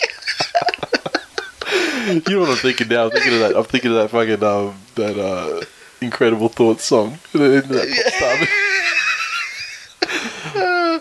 what if a butterfly was made out of butter? Some of these thoughts could kill Big Brother. But um, no, the, the the Raiders again across the park look fairly good. Um, Blake Austin seems to have gotten over his injury and and seems to be back to his rampaging best. Yep. Uh, and and he's at his best when he's just running at the line. He's pillaging best. He- he's- He's raping and pillaging best, I suppose. Nice. He's going to be the techno Viking. Um, so I think again, yeah, the the Raiders find themselves one point out of the top 4 Mhm. going into that post Origin period. So I think uh, good old Sticky would be absolutely delighted with where they find himself. And gee, hasn't the whole Ricky Stuart is a fucking terrible coach pissed that cunt off? Hasn't that talk really subsided a lot in the last couple of months? you can nary find a a bad word said about the man Master now. coach. yeah, You remember? him? You remember? He, he, he won premierships with the Roosters. Great coach. we're, glad, we're lucky to have him. premiership winning super coach. I mean, you remember that, that, that when he started his career and he was like undefeated in every grade for years. Do you know what else? You know you know what else Ricky Stuart can be thankful? That NRL rookie show. He was on the Yeah. original pilot. That's right, and they pissed him. They pissed him off there, and like, and, and, like I've heard some things about that show. I don't think I'm allowed to say them though. But um, Offline. there's been Make some offline. creative fucking editing on that show, and I believe there's some problems with the person who wins. Just put it that way. so, uh, yeah, oh, that, that reminds me of another thing I heard. I can't say. Fuck, there's some good stuff came across my desk this week. Sensational. like, like you go, which Queensland player, which Queensland State of Origin player Yeah. got the clap and trying to get like team doctor to, to, to get the, the medication through because he didn't want to go to a doctor and, and front up about it. Mysteries. Really? Legit strees. Yeah, so Why is, why is it an embarrassment to go to the doctor and say I need some penicillin? don't I've done it. don't ask me. Ask your first try scorer. Now, um, tweets. Andy Kintz. Cracker Raiders game tonight. Not a full 80, but two points. Rick Tastic win and a white on game. Look, I hope I said that correctly for In- you, mate, because it was very, it was very visual and, and punny. I had to, you know, in Gus we trust, I got on Whiten first try scorer after Gus picked him on Twitter. yeah, Tough shit to all you cunts that are blocked because Whiten got paid and so did Jay. Yeah, what was I mean? Realistically, I mean, he would have wouldn't have been like more I than like it was seven like bucks or I think it right? was six fifty. I was going to say he would have been one of the more It- favoured options, right? It's not putting me in a different tax bracket. no, but I didn't realise that Gus had blocked me until you you sort of you know quote tweeted it, and I was like, oh, what did he say? And I clicked it. You've been blocked at the request. Yeah, fuck yourself, you fat cunt. Gus, I know You listen to the show. tired of getting blocked. Dead set. Just I'm doing nothing. I'm just fucking trying to live my life. I'm trying, trying to bring public podcast. Oh, ah, I, I can live very easily. I mean, it's very uh, since whatever the update that happened with Twitter about a month ago. It's made it's made my life a lot better because I remember in the past you'd block someone or they'd block you, but you'd still see their shit retweeted from someone else, and you're just like, look, everyone's blocked each other here. Can can I just not be fucking reminded that you, your Yeah. dumbass exists at all? But now it's great because that actually it, it effectively works like that. Nice. And it's good because then you find out when you block to in these cases where you don't even realise it. But um, you know, fuck you guys. Um, Jamie, uh, look, Jamie, I, I want to shout out your Twitter account, but it's really fucking hard to tell how many underscores you've got in here. But it's Jamie, and then you know at least two, maybe three underscores, and then B. Uh, feels weird beating up on limbless cowboys, but I've had far too much pain in the last 10 years to care tonight. That's no cash checks. And uh, fantasy underscore NRL CEO, which is also Jamie from another account. Uh, apart from one try assist, Jay's love child Coote was poor tonight. On the other side, White and cash checks and smashed blokes. And uh, oh, speaking of smashing blokes, I was going to say, did we talk Kyle- about the Kyle- charge? Kyle Feldt's going to fucking spend some time on the sidelines. Three weeks minimum. Minimum, like people are sort of talking like this is Five. probably worth fiver. Yeah, Well, they're saying with an early guilty plea, he'll get three. yeah. If he contests and well, okay, loses, he's not gonna, he's not going to contest No. it. No, he's just at eight three. But it was, a f- yeah, it was, it was brutal and cheap. Yeah, yeah. It was brutal off- and cheap. Late, off the ball, high, and a shoulder charge. He pretty much ticked all the And- boxes. and not even the chance of having the look. I on. I'm sorry, I made a mistake. I pulled up my thought he- or- yeah, Or no, yeah. I thought he was going to hit the ball because the Yeah. ball was passed He was past up him and, like, up and over, it went over Yeah. his head. yeah. Like it was a high floater. When I saw that, it never looked like there was any any mistake that you know that he was going to get the ball. no, No, never at all. whatsoever. Yeah. And it, and again, you're like, you know, cheap shots are, are exactly that. They're cheap, but Yep. it wasn't even as if it was. You know, if maybe if you could claim accident or timing or you know falling into if you you were any playing, sort of things. playing you can claim. Penrith a couple of weeks ago, that's the perfect thing to do to Jamie Soward at the beginning of the game. Yeah. like it, he, he wasn't going to win them the game by taking Croker out for the last No. 40 seconds. No, that's right. No, So- no it was in, literally in the 80th minute of the game, Yeah. so, you know, crazy. Um, where are we? Arpopsh. To quote my mate at Azzy9AU, Ray Thompson makes Glenn Hall look like Wally Lewis. I agree, he simply cannot execute. Mm. It's true, it's a glimpse into life after Thurston, I suppose. I mean, like, Morgan's good and all, but How many years has he got left? I have no idea. It doesn't feel like anything's imminent though. You know what I mean? Like, did you like you don't? I don't, I don't see him. Ret- it's it's one of those guys though too. Like I guess like Lockyer and that, where you just think you don't think about there being a finish line. The, the difference with Lockyer, though, was as Lockyer's career got on, he injected himself less and less and less into a game. yeah. And, and that became one of his his hallmarks. He, he knew when to, okay, yep, give me the ball in this one and, Yep. and get it on. Thurston, I don't think. Look, I- if you'd have asked me this a couple of years ago, I would have said he doesn't have long left because he had those those years where he was injured for, Yeah. for six, seven weeks at a time and, Yeah. and was always going down. But Yeah, I, I, I don't see it. I think he can do that. Like like you said, I think he can. And you let Morgan take the wheel. As long as there's family with uh, Chrissy Sandow addictions, he'll be playing. He's got to keep earning. Uh, and I this Glenn Hall thing is funny. Like I know, I know that that uh, that our Pops hates Glenn Hall, but fuck, I was watching a YouTube video of the 2008 final series with Manly. Oh fuck, he was amazing. And in the, and, and this try he set up with his rampaging run where he just fucking clean line break, selective passing, like oh, was just just fucking outstanding. And you need you need to look at that Premiership fucking winning god. And, uh, and then, like I said, he brought that premiership fucking culture to the Cowboys, so you better put some respect on it. At Ben R47, the Cowboys proving yet again they can't win without their origin stars. Well, yeah, they've they've been ambushed pretty much. Like they've this whole origin period for them, Yeah. they've, they've been ambushed by teams that don't fucking deserve it at, in, at And- away from home. And let's be know, frank, Yeah, losing one Queensland origin player yeah, is probably worth the same as the Sharks losing all of theirs. yeah. So, with our fucking selections. It's harsh. And of course, uh, Broncos, Manly, Storm, Gold Coast, Knights, Dragons, Rabbitohs, and Warriors all with buys that round.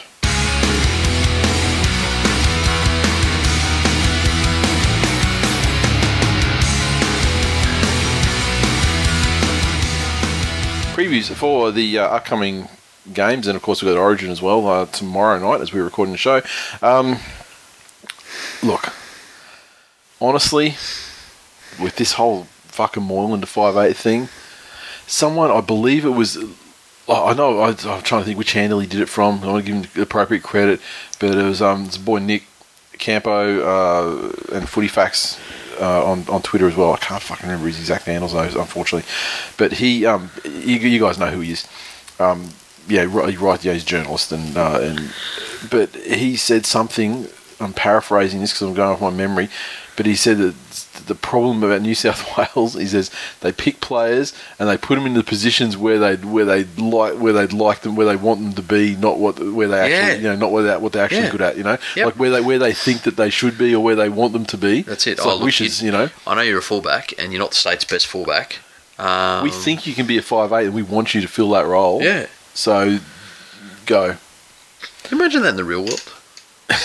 Some fucker goes for a job as a, a truck driver. And they're like, look, I think you got a fucking promising future in brain surgery, sir.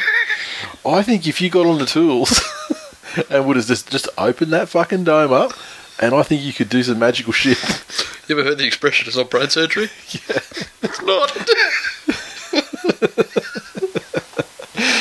So, and that's all. I just feel like that. I mean, because Moylan, it's like the progression. Moylan, he's a, he's a young Darren Lockyer, so therefore he has to be fullback that pr- It's- migrates to, to five eighth. Yeah. Has to. It's just because how can you be a young Darren Lockyer if you don't do that? And that's that the thing. Transition. He, his kicking game, his attacking short kicking game isn't developed. Mm-hmm.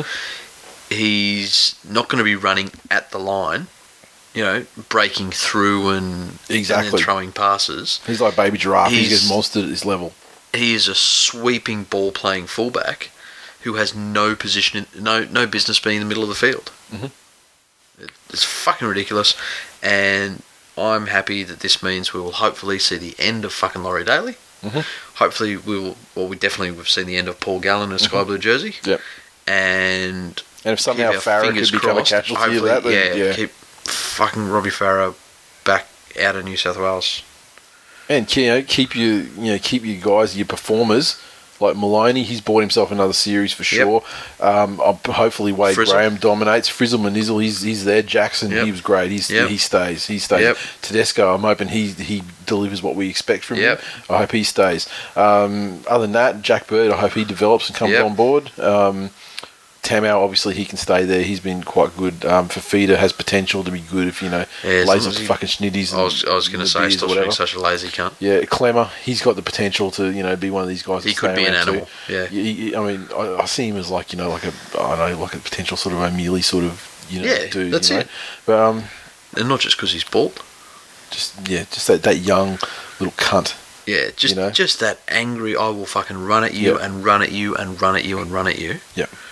Um, everyone Um, else yeah. can fucking get in the sea. Now look at that back line, with the exception Of of, Maloney and Tedesco, and dead set. Fucking justify your existence, Oh, all it- you cunts. Seriously, I don't think they can. No. Ferguson, Should never been picked. Dugan. It's like it's Ferguson. It- like they picked. Remember they picked Ferguson and Dugan, and that was, were, it was like oh the bad boys off the rooftop. They're fucking they're back together They're again, reunited. And then and then so then he goes out and fingers a chick against their will, and you know that whole Yeah. thing's thrown into disaster. Yeah. And it's like they still know, but no. Oh hey, they're eligible Yeah. again. Let's let's get the fucking And- rooftop boys back in the house. And nothing to do with club allegiance. Yep. I don't think Mansour disgraced himself. Yeah, all. he's he's okay. well, well, he's, He, he's didn't, he, didn't he definitely didn't disgrace himself. and playing outside Michael Jennings. Yeah, well, he was never, Was- you know, Yeah, um, Gandalf Jennings. Yeah, so um, I, I think he's there for a purpose to, you know, score some strong tries if he needs to, and and also to do a little bit of work in the middle of the field when the forwards get tired. innovative idea. Maybe get him some ball. Hmm. The only ball, I, I, honestly, the only ball I remember Mansell getting was when he was bringing it back off a fucking kick at the end of Queensland set, That's it. And maybe like you know picking it up from dummy half and like you know taking a load off the Yeah, forward, you know, in that it. sort of scenario. So I don't know. Maybe let's see what he can do. Mate, I see Queensland winning this one and winning it Me too. convincingly. Me too. And so hopefully it brings you know opens the door for like the turbos, turbos, and you know some of these guys getting in there and uh, a bit of fresh blood. And Toddy Turbo won't play Origin. Tommy, Toddy. Tommy will be the he'll he'll be uh, the he'll be the the origin origin fullback that plays on the wing in I've years to come. he's, he's changed his name out of his love for Todd Burns. He doesn't love Todd. He Todd does. Byrne. He doesn't love Todd Burn He's or fucking- Burns. He's modelled his whole fucking career after him. Ignoramus. Serious. Scott, Even- Scott Sattler was fucking shopping at Westfields and he ran past him going, Chase me, chase me. Uh, and this is even after you saw him He with, pinched- one, with with one ankle requiring surgery. the- with one with one ankle requiring surgery at the end of the season. His way he fucking gave fucking Kalifa Faifai Loa a fucking half a field head start and still mowed the cunt down. He, he stole Relax. he stole Sattler's wife's handbag just so he'd chase him. Your vendetta against against Tommy Turbo is just is quite frankly ridiculous, and you've got bigger fish to fry with this Moylan cunt staring you in the face. Your personal shame is going to come back to kill you by about fucking ten thirty p.m. on Wednesday night. Fuck. As long as he gets out uninjured. That's a Yeah, big you'd, ra- a fucking you'd rather have this healthy shell of a fucking boy that's just been ruined, ruined for the sport of rugby league. And you know what? It only gets worse because he's not going back to a coach that has any sort of idea about the game at all. He'll be under the post after. He'll be under the post. Like they'll be. Yeah, Penrith will get a, a try put on him in the next round, and uh, the next game they play, and he'll be there, and then they, they'll, they'll score, and they'll be under the post, and like you know, the captain's fucking barking, like, he, and he's just like, you, you see, just, just in his eyes, he just just hears fucking choppers, like, and he's just off in fucking um, we're just getting absolutely beast fucked. It's Queensland. just he's back, and all of a sudden there's just blood streaming at the same time, just from the nose and the tear ducts and out of the ears. That's why we're laughing at that. It's terrible for the young fella. Um, Until the black cat comes up and just licks a little bit of it. the, black of the slide. and then the whole time it was more than spirit animal. Fucking lot of there are a lot of references this year, just like from a very wide. Lots of references. So if you're still with us after all of that, I see what people are saying, and the people has gone, yeah, okay, tick, tick, tick, tick, tick. Wow, Glenn would have just fucking killed himself. Uh, Friday night football, uh, St George Illawarra Dragons take on the Gold Coast Titans. Wow, what a marquee matchup. Um, so, Dragons before the bye, absolute diabolical. Fucking carved, carved by the resurgent Sea Eagles. The Titans, template, you know, staying with it, doing better than we thought, not having enough to get But, over the yeah, line. in the couldn't quite get it done. Couldn't quite get the job done. This one, I think the Titans, this is a chance for them to get, you know, back on track. yeah, this is their Get stepping stone. Dragons, uh, they're fucking, oh, they're, I, I reckon they're shot. Yeah, I feel like they're fucking shot. And if teams can't beat them, then that's on them. I think they're ripe for the picking. Frizell and Dugan have been named. Yeah, and they'll play. And prov- you know, provided they get broken fucking legs or something. I mean, they'll play. I think Frizell will be fine. I don't think he's the Yeah. injury one to have to worry about. um, but you know, for a forward more more than much, just going to take it out of Yeah. him. Um, Just uh, take Dugan out of their side, and they've got less than nothing. fucking Ryan James, another three point performance. Yeah, get this Dally M campaign back on uh, back on track. Yeah, fuck yeah. The mighty Manly Seagulls take on the Warriors over in Perth, potentially scouting for future homes for the Eels. Um, and Manly side, let's see what we've got this week. I just had to have a look at it because it's the first time.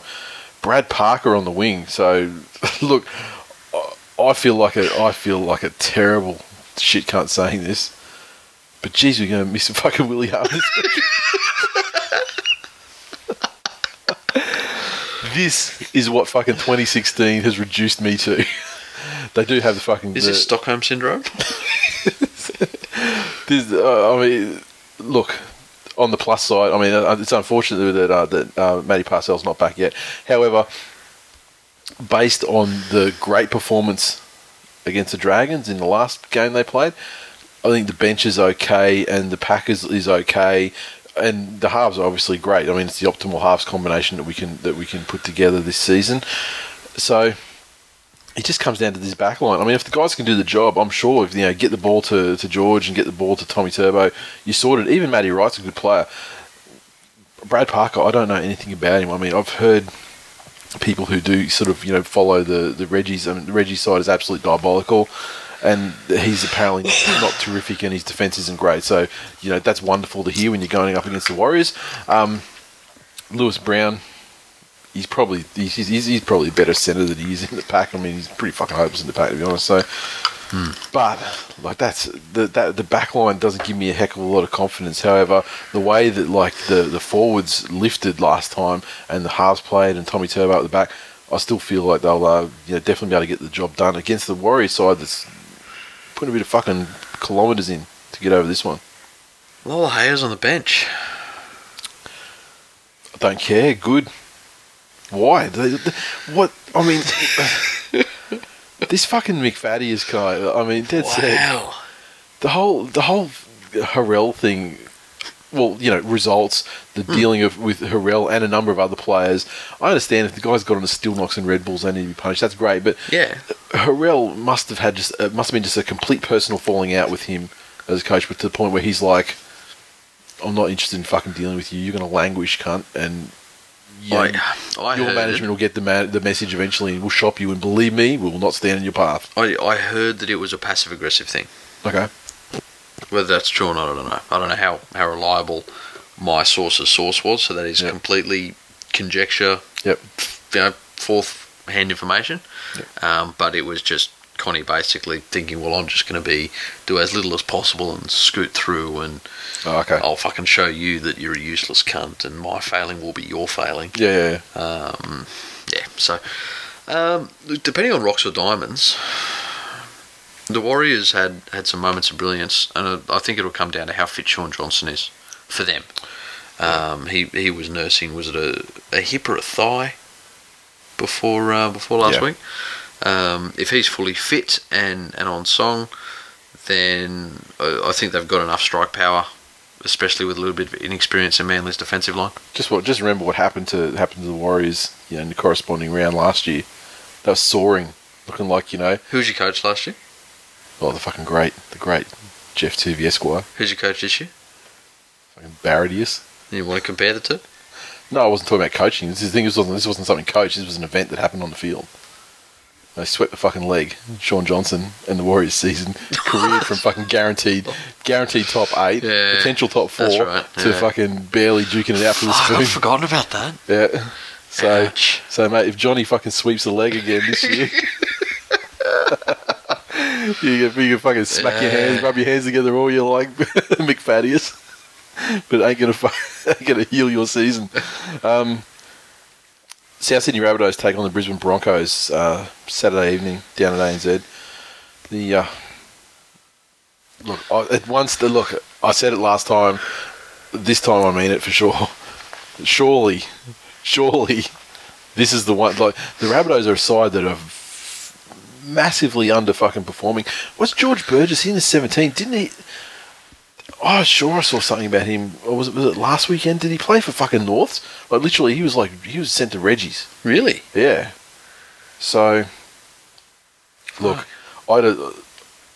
If the Broncos can't, if this is not the one that fucking sets them somewhat Yeah. towards right again, then I don't know what to say about these guys. I mean, they will, they should absolutely. They need to win this game. They need to win it convincingly. Yep.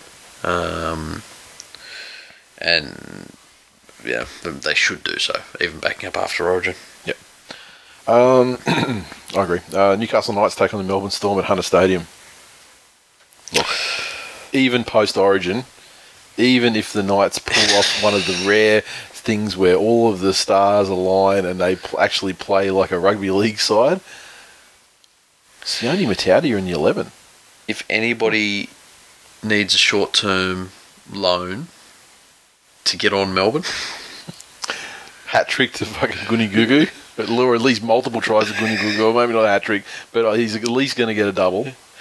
um, come and see me. I offer very reasonable rates. Yeah, and uh, look, you know, Cameron Smith, you know, maybe he's not going to be, you know, one hundred percent, but Cooper Cronk probably will be. And given that we given that we expect given that we expect Queensland to win the game, And did I read somewhere Munster's back? uh, not not named, but uh, I also heard the same thing. But um, he- he's he's not named as, as the side I've got in front of me. But uh, geez, if he's back, shut the gate even more so. Yeah. It's going to be very interesting to see next year what um what Bellamy can do with um the love child of Drake and Craig David, Who's that? Addo-Carr. Oh look, he's he's he's a young he's a young player, very fast, has a lot of potential, and he's going to be going to a coach that seems to milk extra potential out of people who have none. but also seems to smack the fuck out of egos. Yeah, I think yeah. Well, it's good. That's, Oh, that's yeah, that yeah, seems to be one of the one of the things that he he, he can improve. But, so but I'll be I'll be interested to see if he if he you know takes it on board and, and rises to, to new levels or uh, or if he um, falters. yeah, I, th- I think you'll turn him into like you'll be like Goody Goo. Mm. You him into a guy and you go, wow, that guy's awesome. Penrith Panthers take on the Parramatta Eels Sunday afternoon, Channel Nine now. Muddy puddle. Look, Somehow we're fucking favourites for this game. do they think that it's that, that Parramatta have you know received their, their penalty and sex tapes and whatnot all circling around them and that's going to throw them off? They the way they dug in last week, all they've got to do is dig in like that and they're going to beat Penrith because Penrith will beat themselves. Give Yeah. the opportunity. No, agreed, hundred percent. So I'm not exactly sure. I'd, yeah. And I'm, I've I've heard nothing about the steady hand of Jeff Robson steering you the know ship. I've, I've I've heard nothing about this fucking experiment with Cartwright at six coming to a close. it's just like Griffin's just like, oh, well, the Um, kid loves to pass the fucking ball. Maybe we'll get it to him early so he doesn't do it Yeah, in traffic.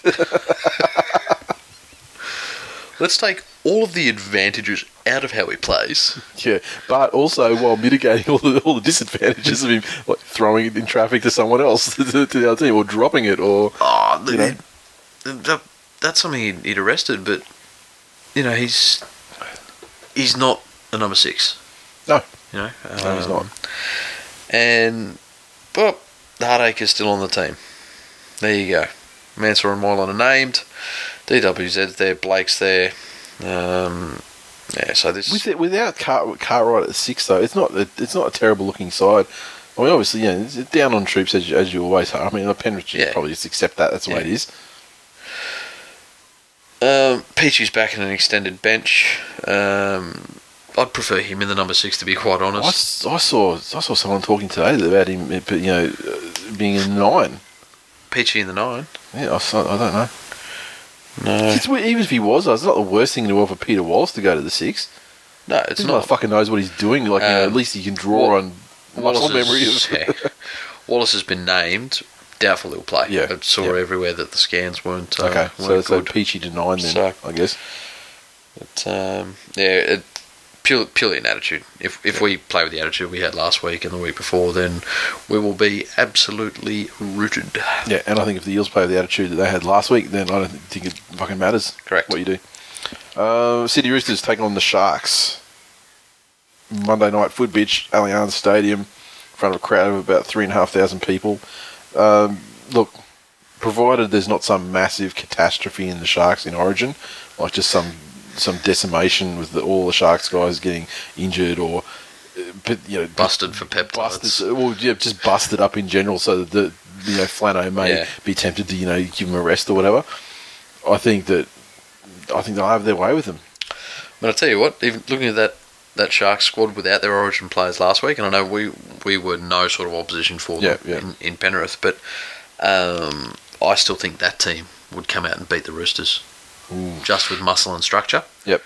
Um, you know, you, you're still looking at a a team that's got fucking Jizz Target Holmes, Yep. um, you know, amongst others. So it's not like they're devoid of attacking prowess. Yeah. Yeah. So Yeah, I look, I'm, I'm, ex- I'm expecting Sharks to win, even though it's a Monday night, and that's always a trap game for teams that you know you would expect to Yet win. again, for if anybody uh, would like to borrow some money to multi Melbourne into Cronulla, I give very reasonable rates. You fucking loan shark. And uh, the Raiders, Doggies, Cowboys, and West Tigers have the, I guess, the last buys of the year. yep.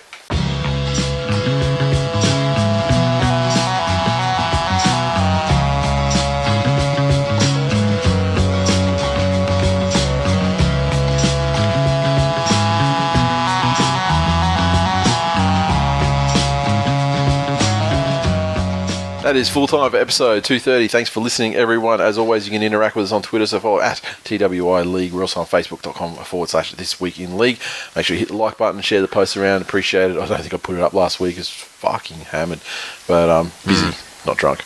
Um, no new, no new reviews this week. So seriously, Told you. Disappointing. The X Factors are done. disappointing. I mean, we're getting we're still getting plenty of submissions each week for the this week in X Factor segment, but I mean, and like, look, you know, to be honest, I don't care if the reviews are full of X Factor stuff. I mean, that's I'm like a motherfucking prophet. it's, it's great. It's great trolling you about the X Factor thing, but really with the reviews, we just we just want a you know, honest and honest and balanced assessment of the where the show's at, and you know to, to make it helpful for someone else who's looks in, looking at the show and going, "Wow, they've got fucking hundreds of reviews. What are they all about?" And go, "Oh wow, this is amazing reviews. I must listen to this show."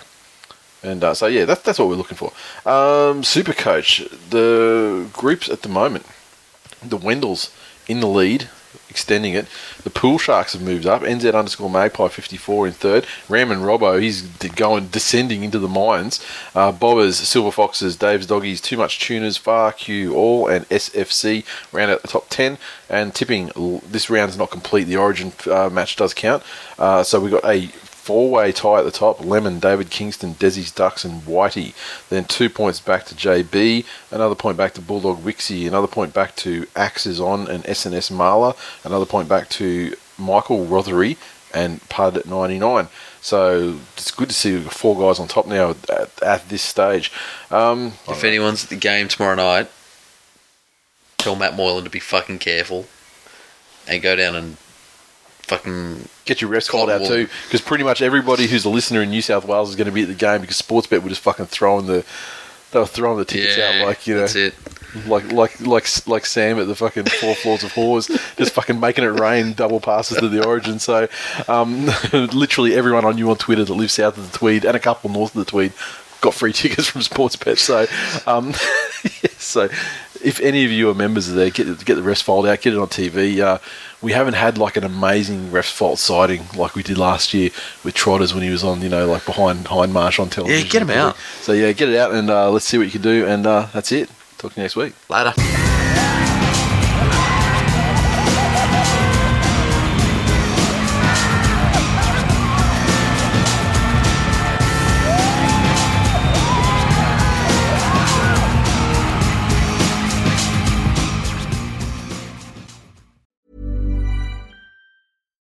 Selling a little or a lot? Shopify helps you do your thing however you cha-ching. Shopify is the global commerce platform that helps you sell at every stage of your business. From the launch your online shop stage to the first real life store stage, all the way to the did we just hit a million orders stage. Shopify is there to help you grow. Shopify helps you turn browsers into buyers with the internet's best converting checkout. 36% better on average compared to other leading commerce platforms because businesses that grow grow with Shopify. Get a $1 per month trial period at shopify.com/work. shopify.com/work.